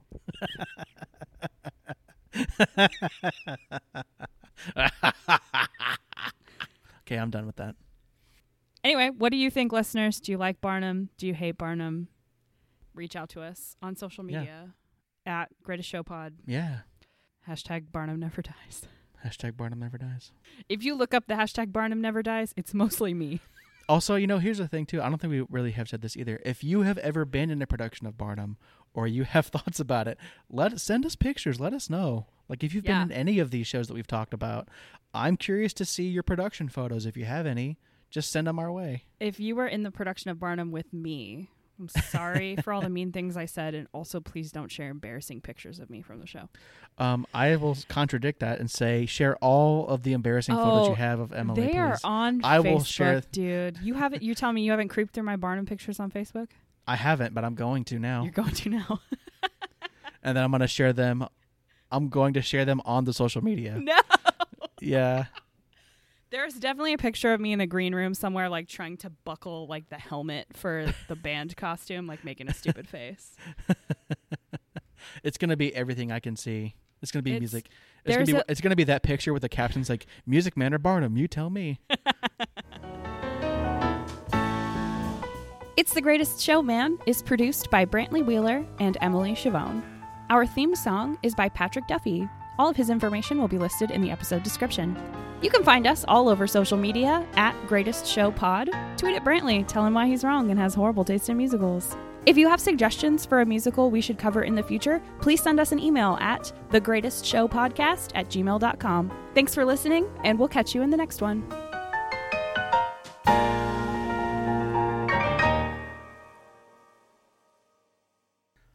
I will say I have had a nice reprieve. I haven't had to watch the Mario movie in the last week. Oh, No, typically my son, my little son, he likes to watch it twice a day minimum. Uh, there was a time it got watched three times in one day, and I was like, that's too many times. wow. I have definitely watched movies back to back before. Like the same movie twice in a row?